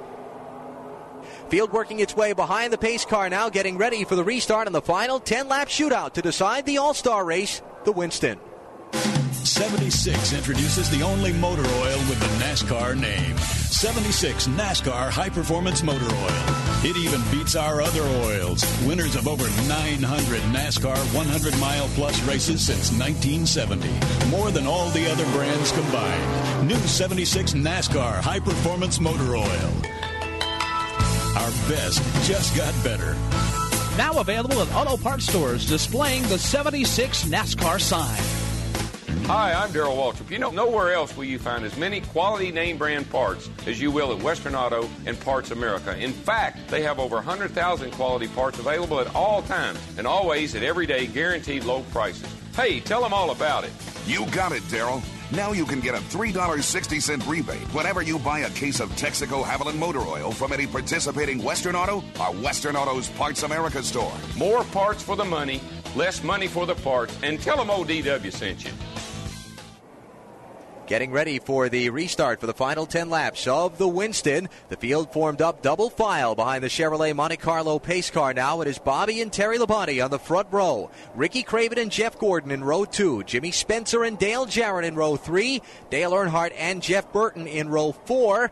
Remember, Earnhardt told us via tape earlier, didn't think you could start any further back than fifth or sixth and still win the event. Earnhardt is seventh as they get set to come to the green flag. Fans on their feet. 10 laps, 200,000 $1,000 to the winner. Here come the Labonte brothers leading us to the green flag. Down to the line, green flag goes in the air. 10 lap shootout. It's become so famous in the Winston as they go down to turn number one. Nobody can pull out to pass. They're exactly door to door, just like they started as they hit the corner. Bobby Labonte has the inside lane. Brother Terry to the outside. Now Terry gets a nose out in front. Bobby pulls even again in the corner. Down to the inside. Ricky Craven to make it three wide off turn two. Craven dives to the inside of the racetrack, but Bobby Labonte cuts him off down the back straightaway, and Terry Labonte takes the lead. Here's Jeff Gordon now for second, side by side with Bobby Labonte as they race off turn four. Jeff Gordon zips around the outside. He will go to second spot now as they come down to the start finish line. Nine laps to go. Terry Labonte, Jeff Gordon, Bobby Labonte, and Jimmy Spencer now. They race for third. Spencer making a challenge to the outside of Bobby Labonte. This again for the third spot. While up front, Jeff Gordon is putting the pressure on Terry Labonte, breaking down to the inside. Gordon now up alongside for the lead. Side by side for the lead of the Winston. Down the back straightaway, Terry Labonte hangs it out to the outside of the racetrack. Jeff Gordon is on the inside. They're still dead even through the corner. Now Gordon takes the lead. Terry stands in the throttle, tries to stay door to door, then tried to duck underneath Gordon, but Gordon grabs the lead. Terry drops back to second. Bobby is third. Fourth is Jimmy Spencer. Real scramble for fifth in turn one. Side by side with Craven down on the inside of the racetrack. He's racing with Dale Jarrett for the fifth spot. And Dale Earnhardt right behind, waiting for a lane to open up. Front four, though, are nose to tail, headed to three. Still double wide for fifth. Ricky Craven on the inside of the racetrack now feels the heat from Dale Earnhardt. They touch as they enter the corner, and Dale Jarrett scoots out to grab the fifth position and locks it tight off turn four. Rusty Wallace has just gone to the garage. A puff of smoke from his machine on the restart. He had been reporting possible engine problems earlier in the evening. Jeff Gordon, three car lengths on the Labonte brothers to one. Further back, Dale Earnhardt picks off a spot, finally getting by Ricky Craven. He's now up to six. Now Craven feeling the threat from Mark Martin. Martin trying to get by down to the inside as he exit two. Mark Martin's Ford falls back in line as they race down the back straightaway. Meanwhile, up front, no challenge for Jeff Gordon. Terry Labonte again tries to hang it out to the top of the banking. Bonnaby Labonte back in third. Six laps to go to complete the Winston as they come down to the line. Jeff Gordon opens up a lot of daylight right now, and he's going to open up even more, uh, Joe Moore, down in turn number one if the Labonte brothers race door to door. Looked like they were about to go at it for a moment. Now they settle down, single file, realizing they've got to try to trace down the race leader, Jeff Gordon. Further back, Jimmy Spencer hangs on to fourth with Dale Jarrett and Dale Earnhardt behind him.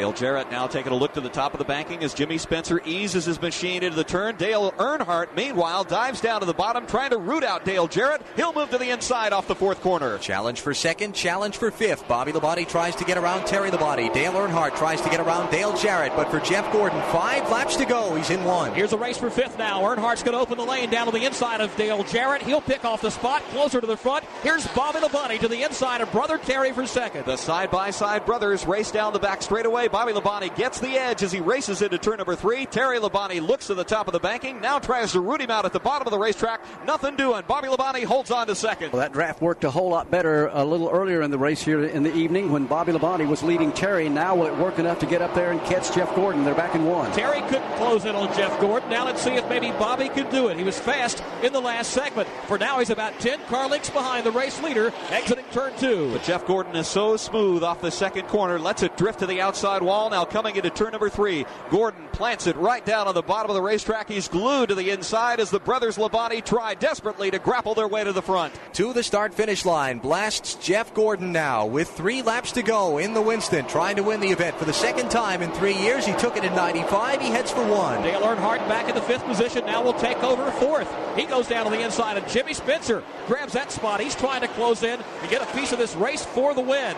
Meanwhile, Spencer tries to battle back as they head down the back straightaway. Spencer drag races side by side with Earnhardt as they race into the corner. Dale Earnhardt is forced up to the top of the banking. Spencer's on the inside. Meanwhile, Gordon heads off turn four back to start finish. Jeff Gordon come down to the line, and he now has an advantage of a full second over the Labonte brothers. That will be Bobby and Terry. That scramble for fourth place hits a dandy in turn one. This time it's Jimmy Spencer holding the inside lane with Earnhardt up high, but Earnhardt drives it really deep into turn one. Gets the nose of his Chevy out in front of Jimmy Spencer. Spencer, though, will pull even again as they exit two. Spencer riding the camel hard down the back straightaway side by side for fourth with Dale Earnhardt. Gives Spencer the position. Dale Jarrett, meanwhile, moves to the top side of Earnhardt. As off the corner, Jeff Gordon races back to the start finish line for the white flag. Got to take a miracle this time. The white flag to catch the leader as he works his way back into one. Let's follow Jeff Gordon to turn two. Jeff Gordon has a 15 car length lead over to Bobby Labonte. Labonte in the second spot with a five car length lead over brother Terry Labonte. They're off turn two for the final time. Gordon is flawless down the back straightaway, eases it out to the outside wall, now tiptoes into turn number three, drifts down to the bottom of the racetrack. Jeff Gordon glued to the inside groove, races off turn four, back to the checkered flag. From the last row on the starting grid to the lead and victory lane, Jeff Gordon wins the 13th running of the Winston, 15 car lengths over Bobby Labonte. It'll be Terry Labonte finishing third. Looks like Dale Earnhardt nips Jimmy Spencer for fourth. Spencer will come away with a top five finish, but how about Jeff Gordon coming from the back to the front twice in the two 30 lap segments, then scrambling past Bobby Labonte and Terry Labonte over the final 10 laps for the win. Let's go to his pit. Ray Evernham here, getting all excited with his crew. We should get a word with him here in a second. The Rainbow Warriors uh, having a big celebration on pit road, a $207,500 payday for Jeff Gordon. It was pretty awesome in the Winston tonight. We'll talk to him in Victory Lane in a moment. NASCAR Today continues on MRN Radio, sponsored by Ford Trucks and your local Ford dealer. Have you driven a Ford lately? The 13th running of the Winston, the All Star race at the Charlotte Motor Speedway is history. Jeff Gordon is in victory lane. Gordon starting the race 19th, running to third at the end of the first 30 lap segment, restarting 16th, getting up to fourth at the end of the second 30 laps, and then from fourth to first, just a couple of laps into the final 10 lap sprint, and pulling away for a one second victory over Bobby Labonte. We'll hear from the race winner in a moment. Let's go hear from Bobby Labonte now. He is with uh, Winston Kelley. Bobby, kind of a roller coaster ride for the three segments. The car was awesome. The second one, pretty strong. The third one, but just not enough for Jeff Gordon. No, I mean, really, really, I was more um, of a long run type person, you know. And I'm not much of a short run person, but we got the car as good as I can make it. But I got a little too loose there at the end, uh, coming off of two, and they got by me. And then I, you know, by then it was too late. I really couldn't catch nobody.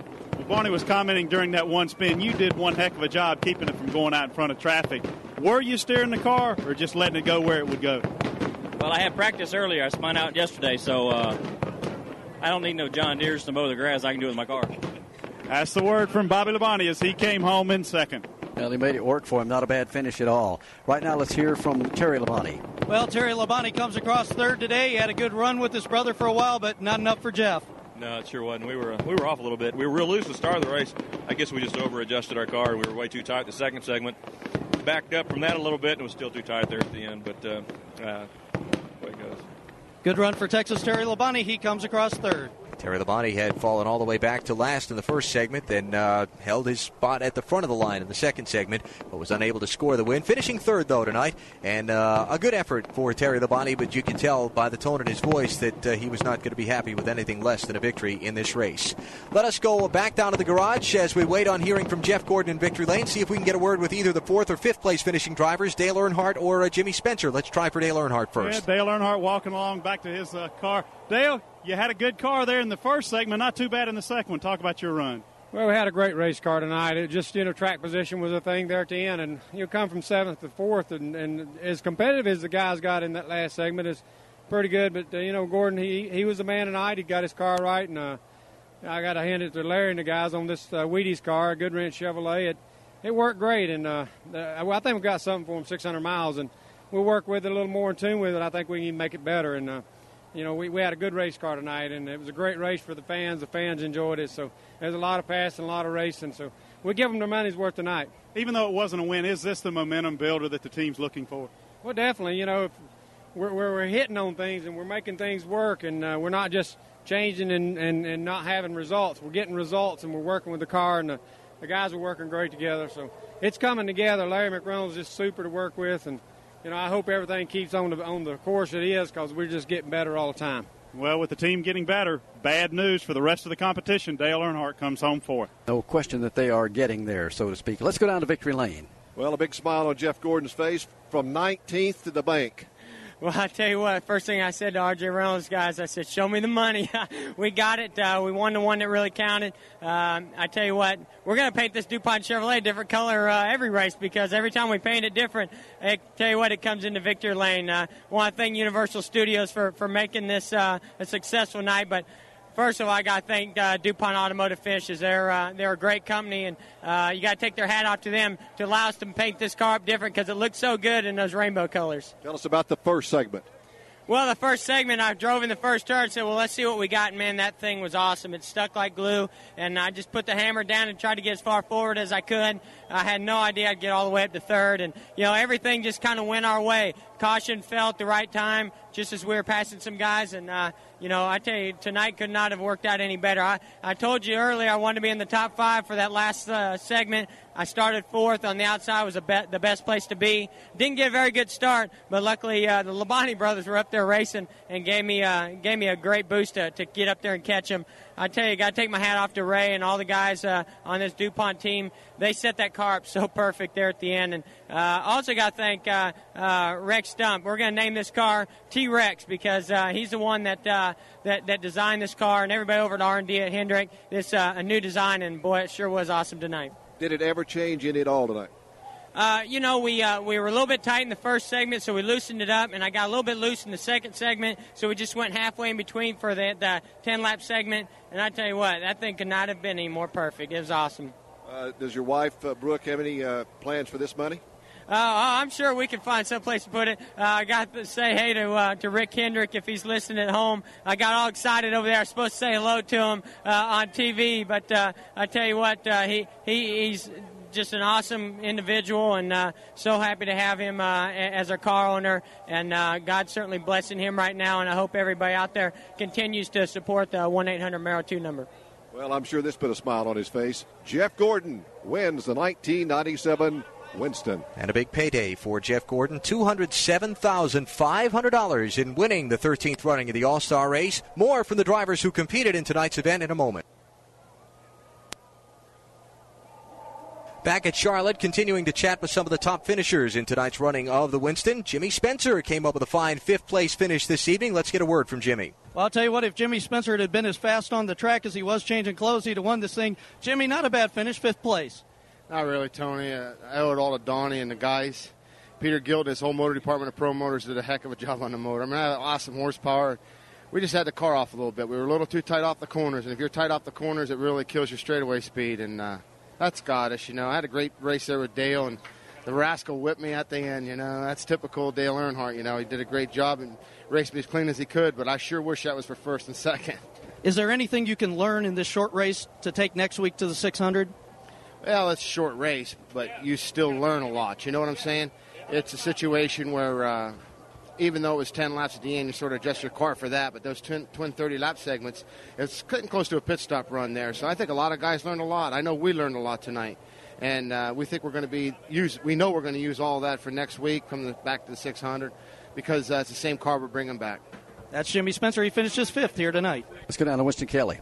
Well, we hope to get a comment with Dale Jarrett in just a moment. I believe that uh, Jim Phillips was trying to catch up with Mark Martin, so we should have a comment from them in just a moment. Mark finishing sixth and Dale Jarrett finishing seventh in tonight's running of the Winston. Members of the media covering the race who voted the Goody's Headache Award of $1,500 to Ernie Irvan, who was one of three drivers who fell by the wayside in the race. Ernie falling from fourth position out of the event at lap 18 with uh, an engine problem on his machine. $250 also goes to the Brenner Children's Hospital in Winston-Salem, North Carolina from Goody's Headache Powders and Tablets in the name of Ernie Irvan as the Goody's Headache Award winner of this evening. Let's go back downstairs, see if we can get an update from uh, either Mark Martin or Dale Jarrett. Jim Phillips. Well, we'll get a word with uh, Mark and uh, Wolf right now. Mark Martin. Uh, Mark Barney commented, uh, Mark's got a good car, but looks like he's got his hands full out there. Is that where it was from the driver's seat? Well, I just never did have good track position. You know, uh, we, uh, you know, we were in fifth or something in that first segment. Um, it was a good run, and then uh, we just couldn't get restarted there on the second one. I got in a bad lane, and you know they invert this thing, and it's just, you know, it's a race for, it's a race for the fans. It's not really designed for uh, typically the fastest car to, to win, unless you've got a car like Jeff Gordon has, where, you know, you could win uh, with one hand tied behind your back as fast as he was tonight. But, you know, for anyone else to come from the back to the front is just uh, just about impossible, and I, you know, I'm happy with my car. We had a good car. If we were racing 600 miles, uh, we could be a contender to win. But you still want to keep that momentum up, I'm sure. Well, you know, hey, winning's better than anything else, and uh, we sure have enjoyed it. And uh, we've got a good race car and a good race team, and uh, we don't need to pick up the pace to win the 600. What we had here tonight was a good enough piece. It just takes a whole lot longer than 30 laps or or 10 laps to get the job done with with what we had. Uh, uh, but you know, Jeff Gordon was the class of the field. We couldn't couldn't have done anything with him. But does it bother you that they're that strong going into the 600? Well, there's nothing I can do about it. So, uh, you know, it, uh, why should I let it? Uh, you know, things are the way they are, and uh, we've got a great race team, and we've done a good job with our car. We had a fast car tonight. We didn't tear it up. We'll bring it back uh, Sunday, and uh, maybe Jeff Gordon will break. That's Mark Martin. Mark finishing sixth tonight. Dale Jarrett, the seventh place finisher, won the first 30 lap segment. Looked like he was going to be a player in the outcome of this thing, but just never could seem to get up there and take another shot at the lead. Let's get a word from Dale. DJ, your car was awesome the first segment, and then the next two, they wasn't bad, but not quite as strong as some of the others. Talk about your run. Yeah, uh, those guys got time to go and they win. And we, as good as we were the first segment, the 24 car was still running us down and, and almost caught us coming from the back of the pack. So shows how strong he was. Uh, you know, I think there's just a, an advantage to the GM cars right now. There's there's no way that we should have less spoiler with our Thunderbird, and uh, you know, right now that's what we're having to race against. And hopefully NASCAR will take a look at it. You know, I don't want to gripe and complain. I know that fans are tired of hearing about stuff like that. But we do want to fight and chance and be able to at least think that when we come here next week that uh, we've got a shot at winning the race. And uh, this was a brand new car and ran awfully well, but uh, we'd like to see things evened up a little. How about is this the same car you will run next weekend? We'll have to talk about that. I know this is what these guys, or at least Todd, wants to run. it is a really good race car, uh, but the car I've won both my races uh, with this year is sitting over at the shop, uh, ready to go, and same car that won the 600 last year. So we're going to have to have a little discussion and see about that. Still able to manage a smile. Dale Jarrett comes home in seventh. And Dale Jarrett for his seventh place run tonight, seventy-three thousand dollars, fifty grand for winning the first thirty lap segment plus the seventh place money. So still not a bad payday for Dale and the Robert Yates team this evening. Back at Charlotte in the aftermath of the Winston, the searchlights chasing the night sky here in Charlotte, letting everybody know that the uh, big deal happened here tonight. It was a big deal. I'll tell you what, especially those 30, first 30 laps of the race, they were just spectacular. Yeah, you're not going to see any better racing than we saw in those first 30. We kept expecting a lot of guys to get together, and we only had the one incident, and Bobby Labonte spun out coming off turn number four. And what a whale of a comeback he makes to recover from that and end up finishing in second position in the overall uh, the last 10 lap segment. Good run for him. It was just a good race all night long. And as, as the drivers have said, this is for the fans. I think they've enjoyed all the segments. The racing a little bit better in that first 30 lap segment than it was in the, in the, the second one. But overall, it was good racing here tonight. It's, and then leading up to the 600, as we said, Mark Martin kind of put it into perspective, I guess, best just a moment ago when he said, you know, we got beat.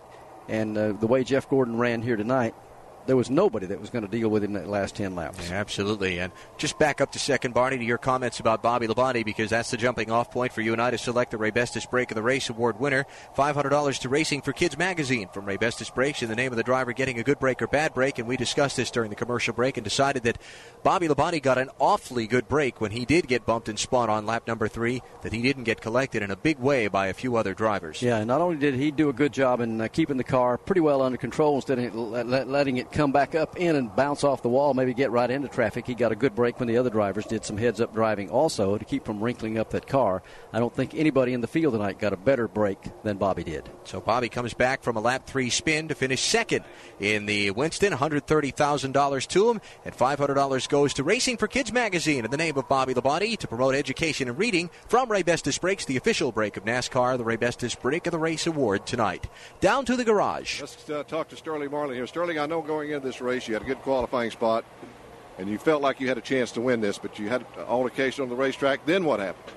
Well, you know, we run last night and run real good. The car was really good and run six, eight laps a day, and you know the weather was real hot and it was pretty good today. And it's just like you got in a completely different race car when the race started. We tried everything and just either lose or pushing and just couldn't get no grip with the car. So I don't know what went wrong, but you know, last night we had a real good car, was fast as anybody, and as fast as anybody today. And when we started the race, it was terrible. So uh, you know, just take the car home, take it apart, and see if something hadn't give or shock collapsed or something, and uh, just look it over. It's a good car. We run run real good with it before with it. So uh, I don't know. Just got to go to work.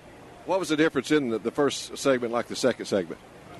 Well, it was real tight in the first segment, and uh, then the second segment was loose and tight. I mean, that's hard to fix. so, uh, you know, so I drive up on it about swap ends, and it was terrible. I ain't never had one that bad here, but and and we've been in a truck trying to figure out what we're going to do. So uh, back up 12 a punt, I guess. But man, I ain't never. It's uh, it was terrible. Are you going to bring it back for the 600, or are you going to think about another car? I don't think it's a car. I think it's something that we've overlooked, or something's broke on it, or something that. I mean, this car is, is run third in Atlanta, and, and run it here one time, run top five with it here. It's a good car. So, uh, like I said, just look at the shocks, uh, the ratchet or something, maybe a, a broke a spring in or something, but uh, it was it was a handful. It looked like it. Sterling Marlin. Couple times where Sterling was pretty lucky to bring that car back with all the quarter panels on it. It was a handful for him to drive. He's not exaggerating at all, at least from where we stood and watched it. And uh, Sterling kind of fortunate to come up with a 14th place finish here tonight and have that car in one piece. Yeah, I think uh, he hit it on the nail when he said we're going to dismount and regroup and fight on foot. That's yeah. what it's going to take. Let's go back down to the garage. Uh, I believe Tony Rizzuti and Winston Kelley looking to catch up with a couple of more drivers uh, for us. Let's start with Tony. Allen, I've caught up with Ricky Rudd. Ricky, a ninth place finish. Probably not what you wanted, but as an owner and a driver, at least the car comes back in one piece. Well, I, I would rather had a bent up race car and be sitting there in Victory Lane. I'd trade that any night. But we just didn't have it together tonight. Uh, guys worked real hard. We, we fought a front end push. We never could get the car to turn the corner like we needed to. And we're not really sure. This is the first time we ran the Fords at Charlotte with the reduced rear spoiler, and I think we just missed it on the aero package tonight. I think just about all the Fords did, and never could get it hooked up. Like I said, just fought a front end push, and we threw everything at it on those intermissions, but never did find anything that would work.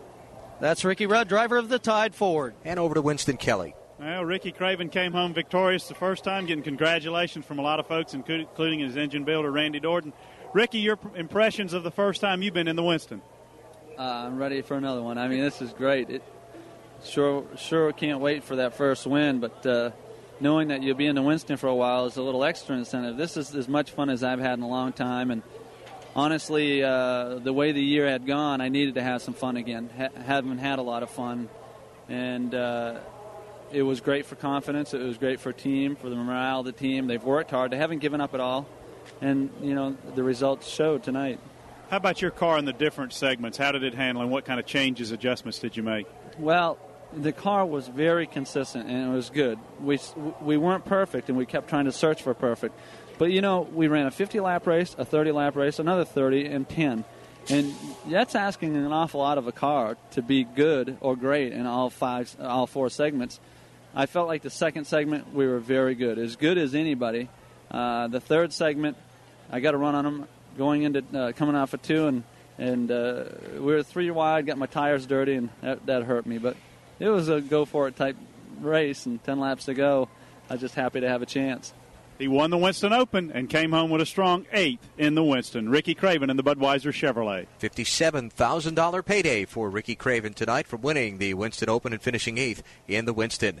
Back to wrap it up at Charlotte next. Back at Charlotte, the running of the Winston is over for this evening. The Victory Lane celebration for Jeff Gordon continues down there. A big celebration for a big win for Jeff Gordon. Some $207,500 worth. Let's take a look at the finishing order from tonight's race. Jeff Gordon is the winner. Finishing second is Bobby Labonte. Running third in the event tonight is Terry Labonte. Dale Earnhardt comes home fourth. Jimmy Spencer fifth. Sixth to Mark Martin. Dale Jarrett finished seventh. Eighth will go to Ricky Craven. Ninth will go to Ricky Rudd.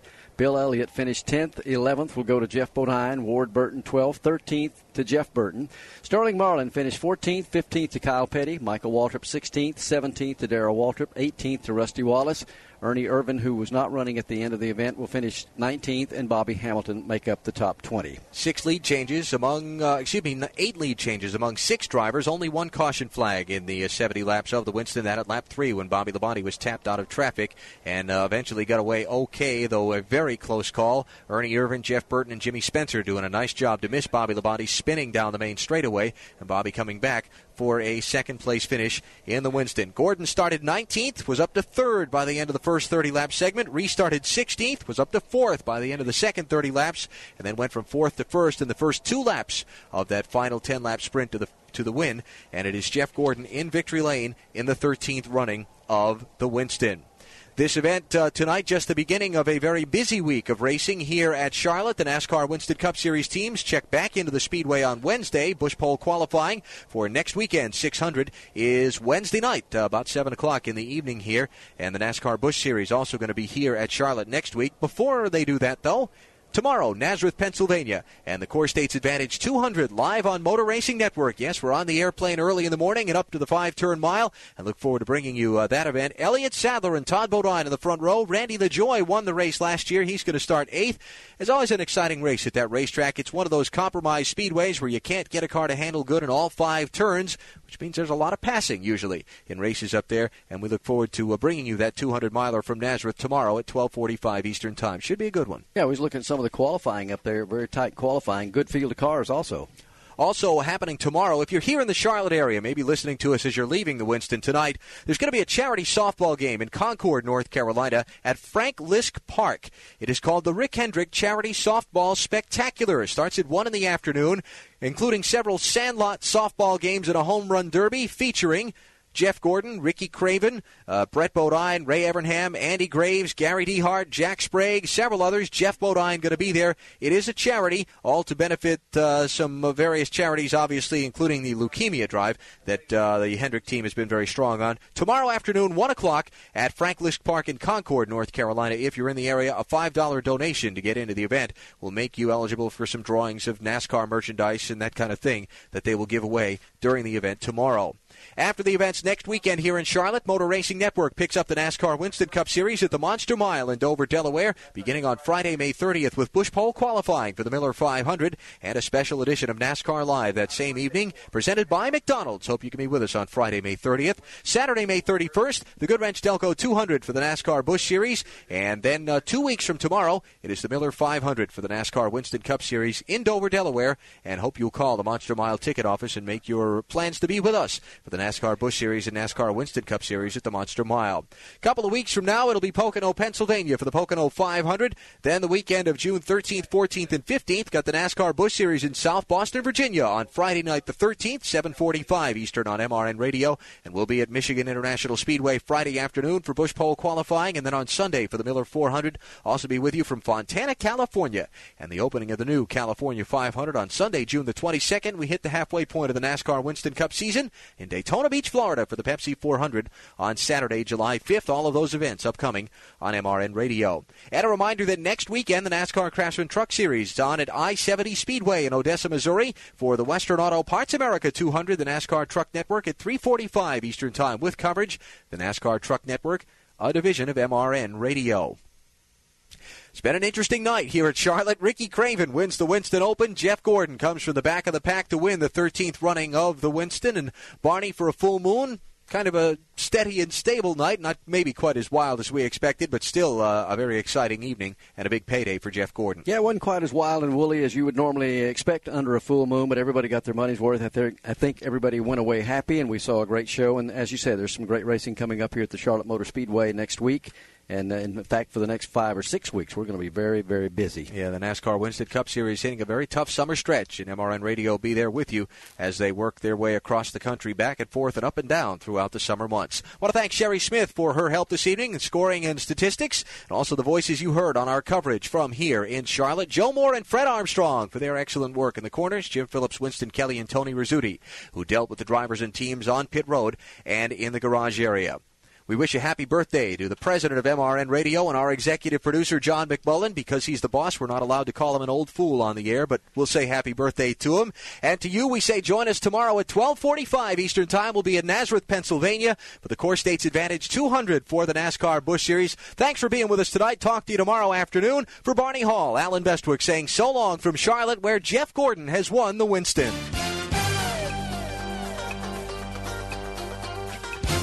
MRN Radio. Coverage of the NASCAR Winston Cup Series has come to you from the Charlotte Motor Speedway.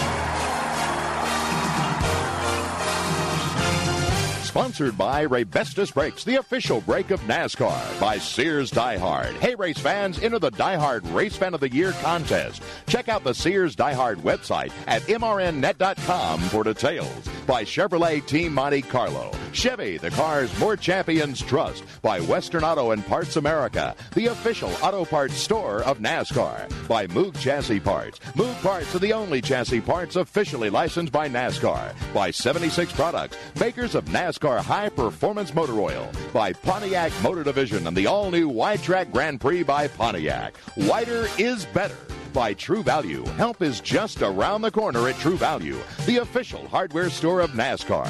By First Brands Corporation, makers of STP Super Concentrated Fuel Injector Cleaner.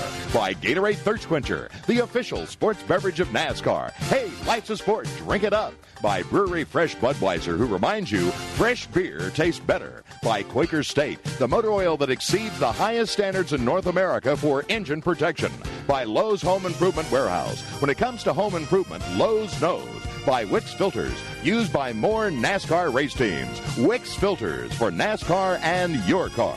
And by World Championship Wrestling. Don't miss the Slamboree pay-per-view on Sunday, May 18th at 7 p.m. The executive producer of MRN Radio is John McMullen. Assistant General Manager Mark Williams. Marketing Services Stephanie Ellis. Affiliate Relations Cheryl Marzello and Peter DeGiorgio. Engineers Harry Howard and Vince Marzello. Remote Operations David Brandt. Production Assistants Sandy Good, Michelle Tomlinson, and Robin Vandegraff. Website producer Cameron Smith. This is Rick Lewis. This broadcast was a production of MRN Radio, a division of International Speedway Corporation. This week's MRN Classic Race has been brought to you by Hercules Tires. If you're struggling with a drug or alcohol addiction, now is the time to take action and get professional help. Call Recovery Centers of America at 1 800 941 2358. You are worthy of recovery from your addiction, and calling RCA will be the first step in getting the help you need. Recovery Centers of America answers the phone and admits patients 24 7, and because safety is a top priority, all patients and staff are routinely tested for COVID 19. Their expert team of physicians and medical professionals will treat you with compassion and dignity and provide an evidence based treatment plan that's custom tailored to your specific needs. Recovery Centers of America has detoxification and residential treatment centers across the East Coast and Midwest, and many of their treatment centers are in network with insurance providers. So RCA's best in class inpatient and outpatient care, which is offered both in person and via teletherapy, is affordable and accessible. Make this the year you conquer your addiction. Call 1 800 941 2358. 800 941 2358.